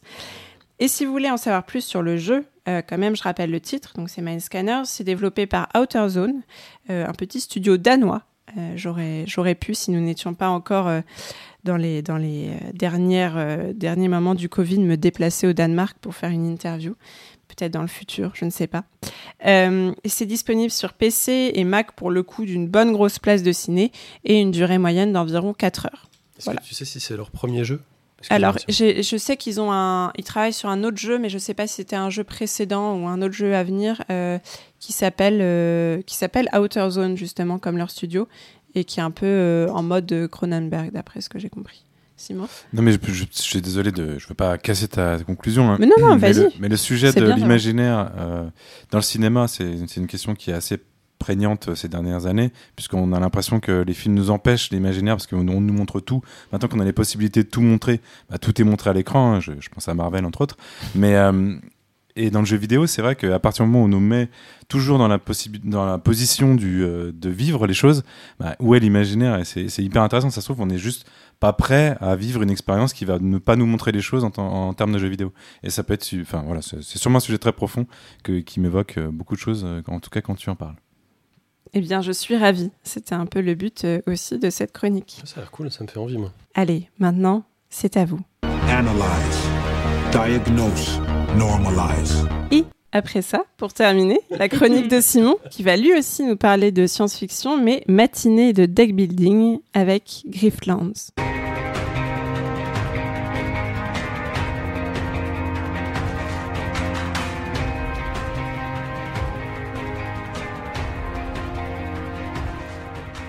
C'est rare que je commence une chronique en parlant du studio à l'origine du jeu, mais dans le cas de Grifflands, je me dois un peu de présenter euh, Clay Entertainment, car ils sont vraiment atypiques pour pas mal de raisons sur la scène jeux vidéo indépendante. Déjà, ils sont prolifiques, puisqu'ils ont euh, sorti quasiment un jeu en moyenne depuis 10 ans, un jeu par an, pardon, en moyenne depuis 10 ans, avec des titres tels que Mark of the Ninja, Don't Starve, Invi- Invisible, Invisible, j'arrive pas à le dire, Invisible. Inc. Ah. Si, In the Invisible Inc. et Oxygen Not Included pour les plus connus. Ces jeux ont des points communs puisqu'ils sont tous réalisés en 2D, très lichés. Ils sont extrêmement exigeants et très pointus dans leur mécanisme de jeu. Ils sortent toujours avec une finition quasi parfaite et ont tous connu un succès critique et commercial. Ça met un petit peu le- les fondations euh, quand même de, de ce studio. Point intéressant à noter, tous les jeux que je viens de citer ont des genres bien distincts, passant du jeu d'infiltration au jeu de survie, au jeu de gestion. Bref, vraiment une vraie diversité dans les euh, expériences proposées. Et je pense, alors j'ai pas eu directement euh, l'aval du studio pour dire ça, mais je pense vraiment qu'ils aiment le jeu vidéo et ils ont l'air de s'être donné pour mission d'explorer tous les genres et d'essayer de les sublimer. En tout cas, c'est comme ça que je vois le studio. Je pense que Vlad et, et Tib, qui sont vraiment euh, très fans du studio, te corroboraient ma, ma vision. Ce qui nous amène à leur dernière création, donc Griftlands, qui vient de sortir de son Early Access en ce mois de juin 2021. Clay s'attaque ici à mixer deux genres quasi inédits pour eux, donc le deck building d'un côté, comme euh, vient de le spoiler euh, dans, son, dans son introduction, ma chère Béné, T'en avais parlé déjà. tout à fait.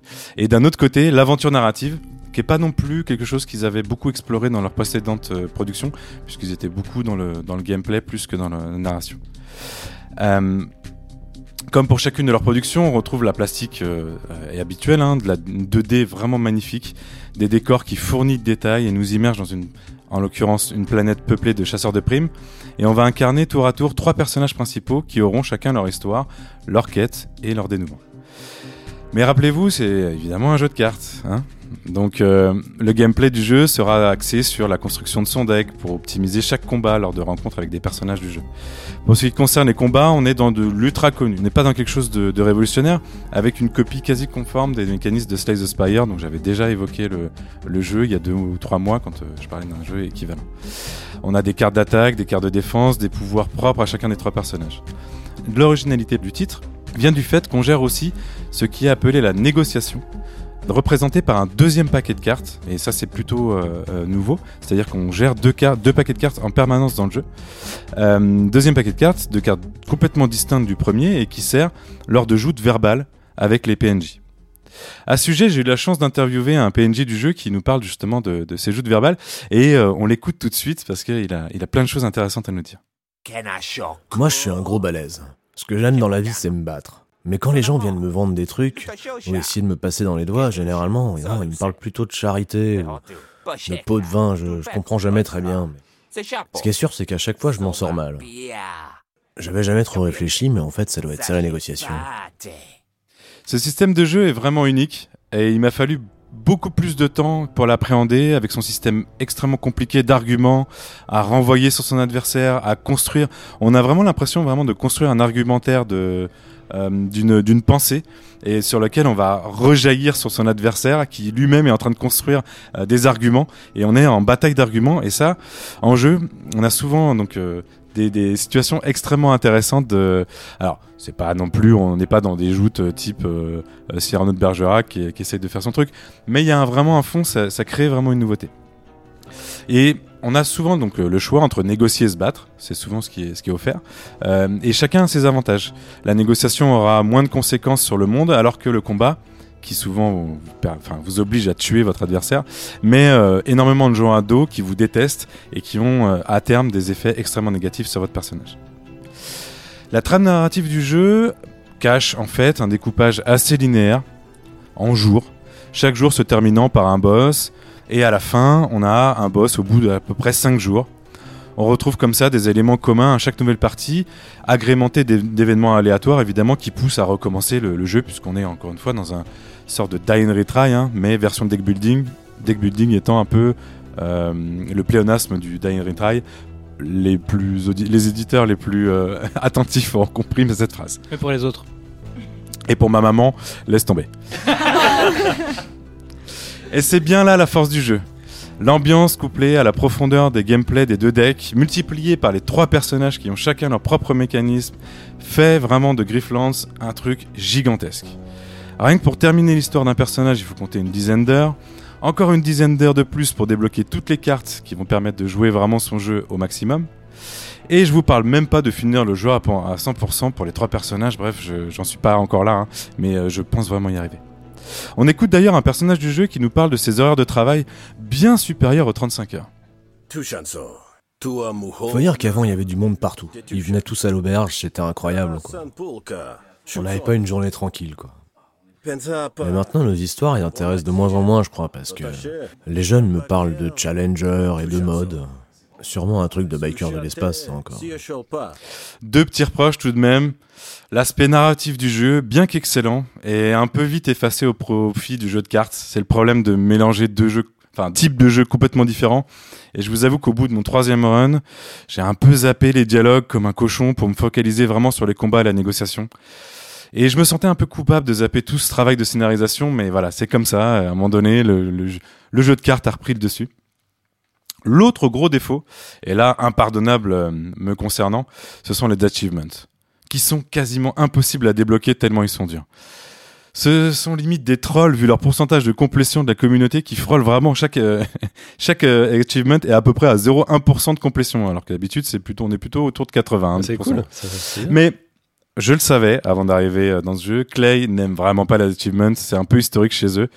Mais voilà, quand même, zut, quoi. Moi, j'aime les achievements et eux, ils aiment pas ça.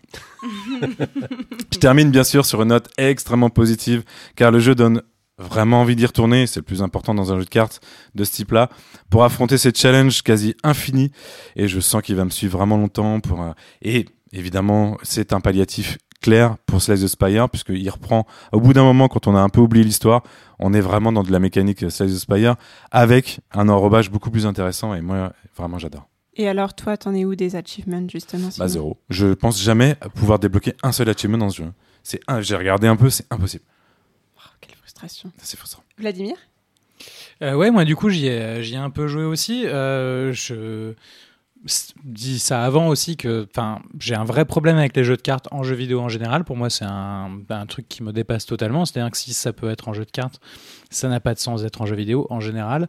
Euh, c'est une des rares fois où j'ai trouvé ça intéressant de. euh, je sais que plein de gens sont pas d'accord avec moi, mais c'est une des rares fois en tout cas où j'ai trouvé ça intéressant de, de jouer un jeu de cartes en jeu vidéo parce qu'ils avaient réussi à construire une couche narrative par-dessus et parce qu'il y avait cette. euh, cette histoire de négociation après du coup d'avoir deux, deux, deux paquets de cartes euh, distincts pour la, la négociation et le combat. Après il y a un truc un peu automatique qui commence à s'installer au bout d'un moment qui est de souvent commencer par tenter avec le paquet de négociation de faire un combat. Et ensuite une fois que tu as échoué y aller euh, y aller au combat mais, euh, mais passer ça, c'est quand même. euh, Enfin, voilà, moi, je, je- en- vraiment, les, jeux de cartes en jeu vidéo, ça me- ça m'ennuie profondément parce que je je vois pas la valeur ajoutée au fait de, jouer en vrai.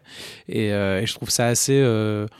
assez artificiel, enfin et assez feignant aussi. C'est-à-dire que j'ai envie de dire au, bout d'un moment aux développeurs, enfin ta carte, faisant un monstre, faisant une arme, faisant quelque chose, faisant autre chose qu'une carte, quoi, faisant autre chose que littéralement une carte.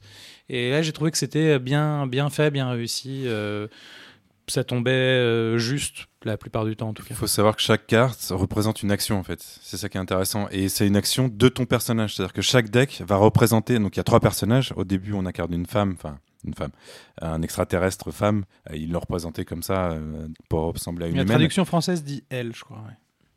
Mais voilà, on incarne d'abord une femme qui est un peu, un peu en rébellion, en chasseur de primes. Ensuite, on va incarner dans un deuxième scénario un, un homme qui a des enjeux complètement différents. Et ensuite, un extraterrestre complètement extraterrestre. Euh, et à chaque fois, tout le deck est fait sur. Chaque carte représente une action que va faire le personnage. Donc dessus, on a le dessin du, du- Donc en fait, c'est comme si on avait, à chaque fois, c'est comme si on avait représenté des coups. Enfin, tu vois, si on était sur un truc live, c'est comme si on avait tous les mouvements que pouvait faire euh, le personnage. Et ça, c'est quand même puissant. Enfin, ça, je trouve ça euh, très immersif en fait dans le. C'est là où je trouve que ça s'articule bien entre, un jeu un peu classique et, euh, une question de, jeu de cartes. Je trouve que ça fonctionne bien l'un et l'autre. Et le fait que tu puisses, que tes, tes cartes prennent de l'XP au fur et à mesure et que tu puisses les améliorer. Et enfin, l'ensemble de ça, je trouve que ça a un sens. Ça a un sens d'avoir un jeu de cartes en jeu vidéo à ce moment-là. Euh, moi, moi je, je voulais juste ajouter que je connais Clay depuis pas forcément leur début, parce qu'ils ont, ils ont fait des jeux euh, euh, fin des années euh, 2000 déjà. Moi, j'étais 2005, le premier jeu. Ouais, ça, moi j'étais arrivé avec euh, Mark of the Ninja et puis, euh, et puis Don't Starve. Mais s'il y a bien quelque chose dont je me méfie, c'est du temps de vie accordé à cet éditeur. Parce que comme tu l'as dit très bien en début de chronique, euh, c'est une telle qualité euh, de jeu qu'en fait on n'en sort pas. Euh, on n'en sort pas. Moi j'ai perdu des heures et des heures et des heures euh, de plaisir, hein, vraiment, euh, dans, dans leur jeu. Euh, en plus, euh, ça a l'air de, de- de jamais s'atténuer. euh, Plus ils sortent de titres, euh, meilleurs les, jeux sont. À t'écouter, ou on a fait d'autres chroniques de leur jeu, à chaque fois, c'est la razzia et tout ça. Moi, c'est ça dont je me méfie, en fait, c'est de, m'enterrer là-dedans. Et puis, on sait que Master Chief, il est, fan aussi de, de- de leur production. Donc, euh, donc euh, qu'on C'est a un entendu. vrai- d'ailleurs, qu'on C'est a un vrai savoir-faire. Ils s'auto-éditent, c'est important à le dire aussi. C'est-à-dire que c'est un studio qui n'a pas d'éditeur. Ils sont depuis le début quasiment, ils sont en auto-édition.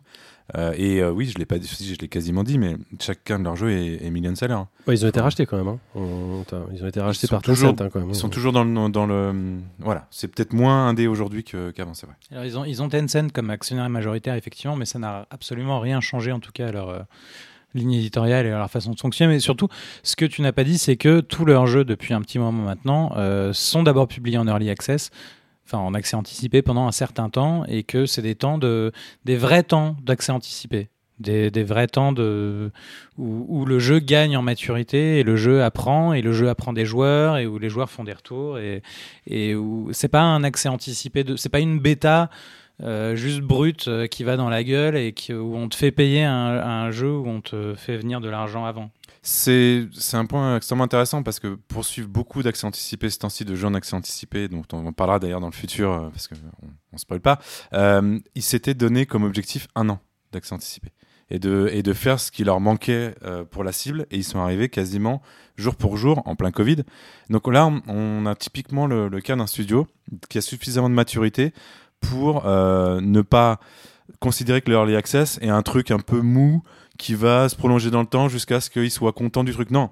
Maintenant, ils, ont. Alors, c'est peut-être Tencent hein, qui, euh, qui impose ça, mais aujourd'hui, ils ont euh, quasiment un rythme un peu militaire de notre accès anticipé durera un an, pendant lequel on, va récupérer un, un maximum de feedback, on va étoffer un maximum notre jeu sur la partie narration, c'est beaucoup ce qu'ils ont fait pendant l'accès anticipé, mais on sera là à l'heure en, ju- en juin 2021 comme ils l'avaient prévu. Eh ben, merci beaucoup, Simon. Et puis, est-ce qu'on est qu'on peut créditer ce, ce PNJ qui est intervenu pendant ta chronique ou pas? Non, Il alors, préfère garder l'anonymat? On peut créditer la personne qui le traduit, mais il faut savoir que là on parle d'extraterrestres et j'ai pas forcément leur numéro de téléphone. on, cr- on crédite son traducteur? Voilà. Donc, les propos du PNJ ont été traduits par euh, Master Chief Thibaut. Euh, on le remercie pour sa belle voix de crooner. Euh, et on va enchaîner avec nos petits bouts de pâte à cookies dans la glace vanille, nos jeux gourmands qui craquent sous la dent. J'ai nommé nos snacks.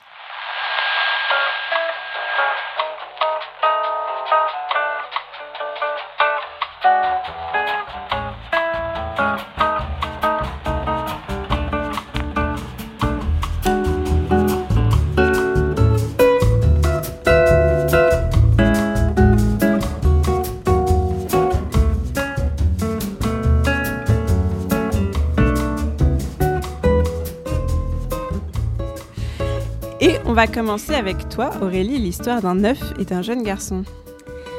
Oui, alors c'est Echo, j'en avais parlé rapidement pendant le quiz sur la nature. Parce que c'est un petit jeu euh, qui, a été euh, développé pour la VR à la base. Et donc c'est d'après une légende éthiopienne. Et donc ça reprend un peu la thématique de mon quiz d'aujourd'hui, la, culture dans le monde, et de mon quiz la dernière fois avec la nature. Parce que quand on achète ce petit jeu, euh, on plante un arbre grâce au, DLC. Donc on joue un petit garçon qui est aveugle et on est guidé par la voix de sa mère. Euh, qui nous raconte une légende autour d'un dieu serpent, d'un œuf et de ce garçon qui, euh, est le, le, le, le, pas vraiment le guide, mais en tout cas ça devient une légende ce petit garçon. Ça m'a énormément fait penser à Ico pour ceux qui l'ont fait. L'idée du petit garçon enfermé dans un, dans un grand château qui doit fuir et aussi à Rime plus récemment avec l'idée du, du conte et puis de, l'histoire du garçon qu'on suit. Donc euh, c'est un jeu comme ça disait la VR, on peut on utilise le gyroscope de la Switch, on peut tourner à 360. Il est jouable aussi sur euh, le téléphone et donc en appuyant sur l'écran, on guide le petit personnage là où il doit aller avec son œuf en l'occurrence au début du jeu.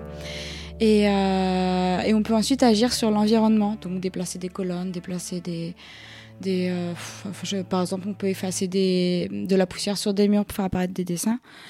Donc c'est une très très belle ambiance. C'est un jeu plutôt très poétique, assez simple dans les énigmes qu'il propose.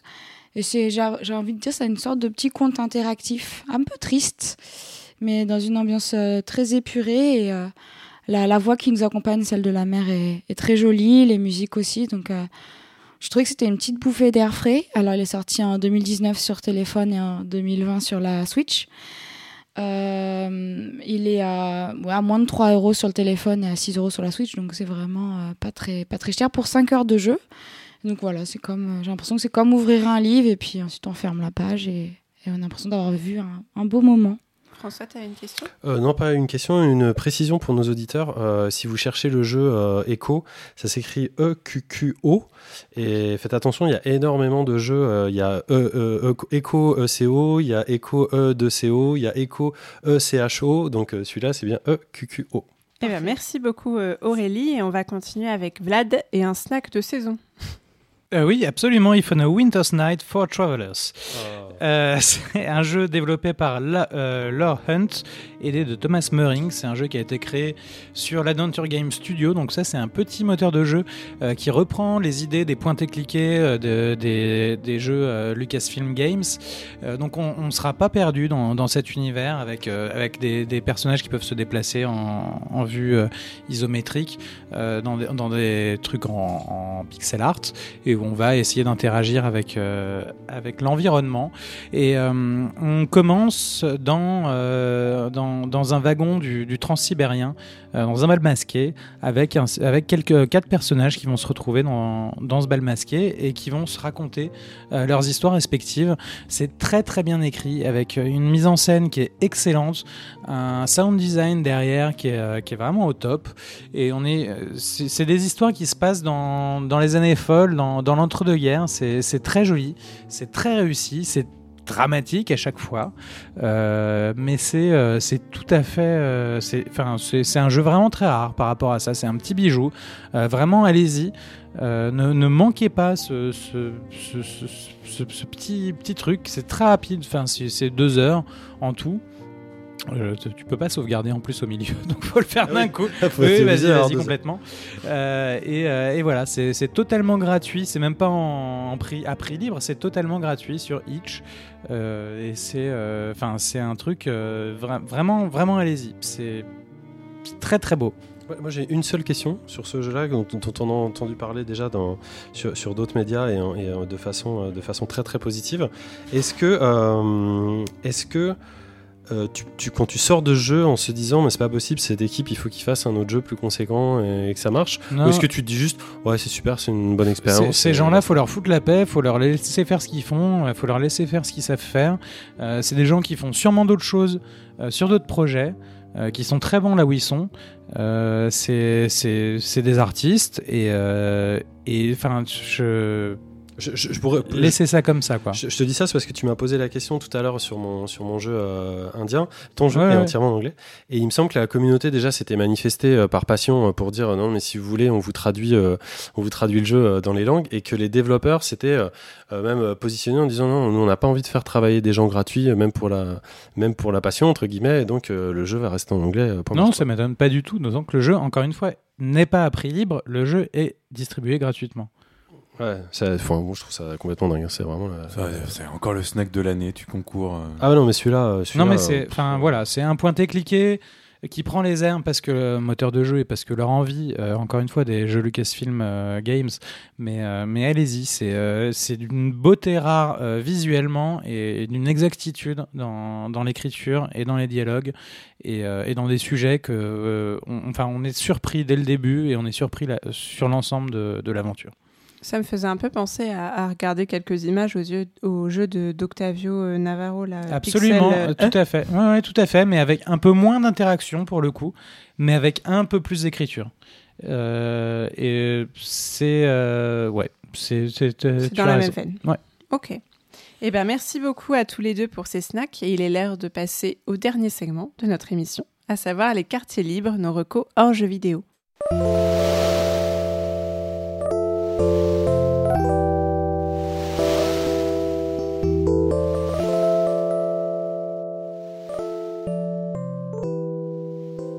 Va entamer ce dernier segment avec Marocco.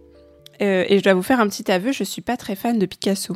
Euh, voilà. Et en tout cas, je ne l'étais pas jusqu'à récemment.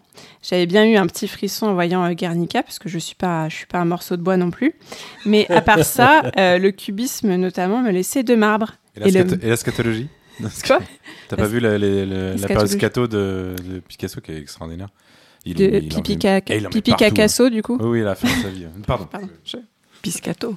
Piscato. Et donc, à part ça, ça me laissait de marbre. Et le marbre, justement, la sculpture classique, je préférais la galerie de l'Académie à Florence, les œuvres de notre cher Rodin national. Donc, quand le musée Picasso a proposé une expo croisée Rodin-Picasso, je me suis dit, c'est l'occasion, au moins de voir des œuvres euh, d'un artiste que j'aime et peut-être d'aimer celui qui m'est encore un peu étranger, rien à voir avec le fait qu'il soit espagnol. En plus, je n'y avais jamais mis les pieds dans ce musée Picasso, donc j'y suis allée. Cette expo était bien chouette, mais ça ne m'a pas vraiment fait passer Team Picasso. Euh, et puis le parcours continuait. Il enchaînait avec une autre exposition, euh, Picasso Lecture et Relecture, qui présentait un parcours thématique au sein des collections du musée dédié à l'influence de la littérature sur l'œuvre de Pablo Picasso. Et c'est par là qu'il m'a eu le petit salaud, euh, par ce lien discret mais continu qu'il a eu de tout temps avec le livre. Mon grand amour à moi, ma passion de toujours, il a réussi à me faire basculer, pas tant vers ses œuvres, mais surtout vers sa créativité, son processus créatif, vers ce flot constant d'imagination, de bricolage, d'invention dans lequel il semblait baigner au quotidien. J'en suis ressortie euphorisée, inspirée et avec une belle reco pour vous les amis, celle du musée Picasso à Paris et des deux superbes expos qu'on peut y voir actuellement. Et on va continuer avec la reco musique de Simon. Non, je veux une petite chronique musicale euh, complètement à la bourre, puisque là, Losers, Losers, le cinquième album des Belges de Balthazar est sorti en février. Mais euh, si vous l'avez loupé, c'est vraiment le temps de d'écouter une des perles de cette euh, première moitié d'année 2021.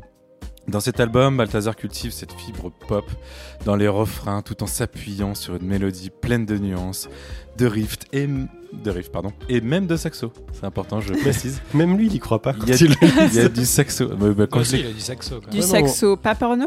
On dirait Du un, un saxo, éditeur de, euh, de texte aléatoire. Du saxo, euh, non mais j'adore le saxo, j'en j'en joue un petit peu, mais j'en jouais dans le passé. Mais vraiment, là on est sur un album. euh, donc je vous ai... Alors, c'est la première fois que je fais une deuxième chronique du même, euh, du même euh, euh, artiste, et ça vous ne vous en rendez pas compte parce Non. que vous n'écoutez pas mes chroniques Non. musicales. Non. Vous Ouais, pensez On que se c'est- rappelle pas de vous pensez qu'elles sont aléatoires Eh bien non, j'avais parlé déjà de leur première, non, quatrième album, Fever, qui est sorti en 2019. Ici, au même micro, peut-être pas le même. Euh, mais là, vraiment, c'est euh, du bonheur. Ils s'enrichissent, ils se, bonifient avec l'âge. Ça fait déjà 15 ans qu'ils tournent. Et euh, c'est vraiment un groupe de concert. Donc j'espère qu'ils vont pouvoir s'exprimer de la meilleure des façons dans des festivals dès qu'on sera en capacité de, bah, tout simplement les, laisser s'exprimer. Et voilà, je, Balthazar, c'est des Belges. Ils sont flamands, c'est Ils ont une c'est chanson. belge quand crois. même. Voilà, c'est belge. Mais euh, c'est absolument génial. Écoutez, c'est euh, c'est tout ce que. Et on arrive. Voilà, un truc un, un particulier, c'est qu'on arrive tout de suite, dès qu'on écoute une note de Balthazar, on sait que c'est Balthazar. C'est-à-dire qu'ils arrivent à se, à se euh, différencier du reste de la culture musicale mondiale. Et c'est magnifique. Et François, une petite reco-film pour terminer. Bah oui, il est temps de retourner au cinéma, ça nous a tellement manqué. Euh, le film El Olvido que Seremos, c'est un film colombien réalisé par Fernando Trueba, sorti l'année dernière, mais qu'on a pu euh, voir que, que cette année en France. C'est l'adaptation du, du roman éponyme de son fils, euh, Hector Abad Faciolince, qui est, qui est paru en français sous le titre L'oubli que nous serons. C'est un très joli titre, mais pas, pas facile du tout à retenir. Ça a l'air excessivement intellectuel comme ça, un, titre un petit peu, euh, un petit peu qui, qui, qui vous fait peur. Et en fait, c'est tout le contraire. En fait, c'est un film euh, qui parle de la Colombie dans les années 80. Euh, on suit euh, l'histoire du docteur euh, Hector Abbas Gomez, donc, qui était le, fils du, romancier, du, narrateur, et qui a lutté pour sortir les habitants de Medellín de la misère, en étudiant notamment les effets de, l'eau et comment, comment les aider à avoir un tout à l'égout, comment les, aider à avoir tout un, tas d'accès à l'école, etc. Évidemment, au fur et à mesure, ce, ce médecin a attiré l'attention sur lui, euh, notamment de, responsables politiques pour lui donner euh, du pouvoir parce qu'il était, adulé par, le peuple et aussi par, euh, des gens qui, étaient euh, euh, beaucoup moins euh, euh, amicaux euh, à son sujet et qui, euh, euh, faisaient peser sur lui des, menaces euh, sur sa vie. Et il a essayé de se battre parce qu'il refusait complètement d'être- réduit euh, au, silence. Et en fait, on suit l'histoire de, cet homme dans sa famille euh, qui est très aisée dans un Medellín de, de l'époque et euh, via le regard de, son fils qui, l'adule. Et en fait ça ça donne une saga comme ça euh, à la fois familiale et, politique mais hyper douce hyper humaniste. Moi ça m'a complètement bouleversé. L'histoire est hyper jolie les images sont chaleureuses c'est vraiment tout joli c'est un côté de la Colombie qu'on montre qu'on montre trop peu parce que euh, on est on est on est dans, dans une, forme de bourgeoisie euh, euh, sociale mais euh, euh, très très ancrée à, gauche et très euh, très très altruiste comme ça. Euh, c'est pas du tout euh, le quartier euh, la, dangerosité qu'on perçoit de la, Colombie de- depuis 20 ans. Et malgré ça euh, effectivement il y a cette fin inéluctable qui se dessine dès le début du film et, euh, qui va finir par arriver mais moi j'ai trouvé ça passionnant. Voilà c'est une espèce de, Totoro à Medellín euh, qui, est fondamental parce qu'en plus on, est vraiment ancré dans la réalité hein. il s'agit d'une histoire vraie c'est le fils donc qui vous accompagne tout le film qui a écrit le livre et qui a écrit l'histoire. C'est bouleversant c'est euh, carrément super beau et ça vous fait euh, ça vous fait vraiment bien comprendre ce qui se passe dans, des pays comme la, Colombie. Donc je, vous le recommande très chaudement. L'oubli que nous serons au cinéma. Merci beaucoup François. Et puis on retient l'alias Totoro à Medellín, que j'aime beaucoup. Et avec cette dernière chronique, euh, Reco, pardon, c'est la fin. La fin, les amis, de cette émission. avant qu'on fonde Avant de se quitter et de vous laisser suffoquer sur votre balcon inondé de soleil, les remerciements d'usage. euh, à toute l'équipe de la Pléiade, bien sûr. Merci à nos chroniqueurs, François, Ariane, Vladimir, Oui. Simon, Aurélie. Oui. Et toi, Béné Merci. Poisson et à notre tigre. Master Chief Thibaut. Et merci aussi tigre. À Seb22 pour le flashmo5.com et à Calden pour son aide sur la communication de la. Pléiade. Euh, D'ici le prochain épisode, n'oubliez pas de nous suivre sur les réseaux sociaux. On en a plein et ils sont très beaux. Surtout notre, notre Discord qui est un, un foyer de discussion et de, et de chaleur. oui, Avec plein des de- commentaires hein, surtout hein. c'est gratuit les commentaires hein, je vous rappelle Plein Et- de nouveaux membres sur Discord. Ah bon a- Oui, euh, On est à tous les combien- jours. à combien de membres, ça on, Et puis on c'est ne compte plus. C'est surtout plein d'amour. C'est plein d'amour. Euh, et si vous aimez ce podcast, justement, laissez-nous des petites étoiles sur votre appli de podcast. Ça illuminera nos longues nuits d'été et puis ça nous permettra peut-être de tomber dans l'oreille de nouveaux auditeurs pendant les vacances. Et c'est toujours mieux que d'écouter Despacito. Qu'est-ce que vous en pensez? Je connais Hein? C'est vieux ça. C'est c'est Despacito. Ok. Euh, merci enfin à vous, chers auditeurs. Et on se quitte sur Despacito. Non, pas du- on se quitte sur Linger On de Balthazar. Et à bientôt dans vos oreilles et dans nos cœurs. À bientôt. Bye Bonnes bye. vacances. Merci. ciao ciao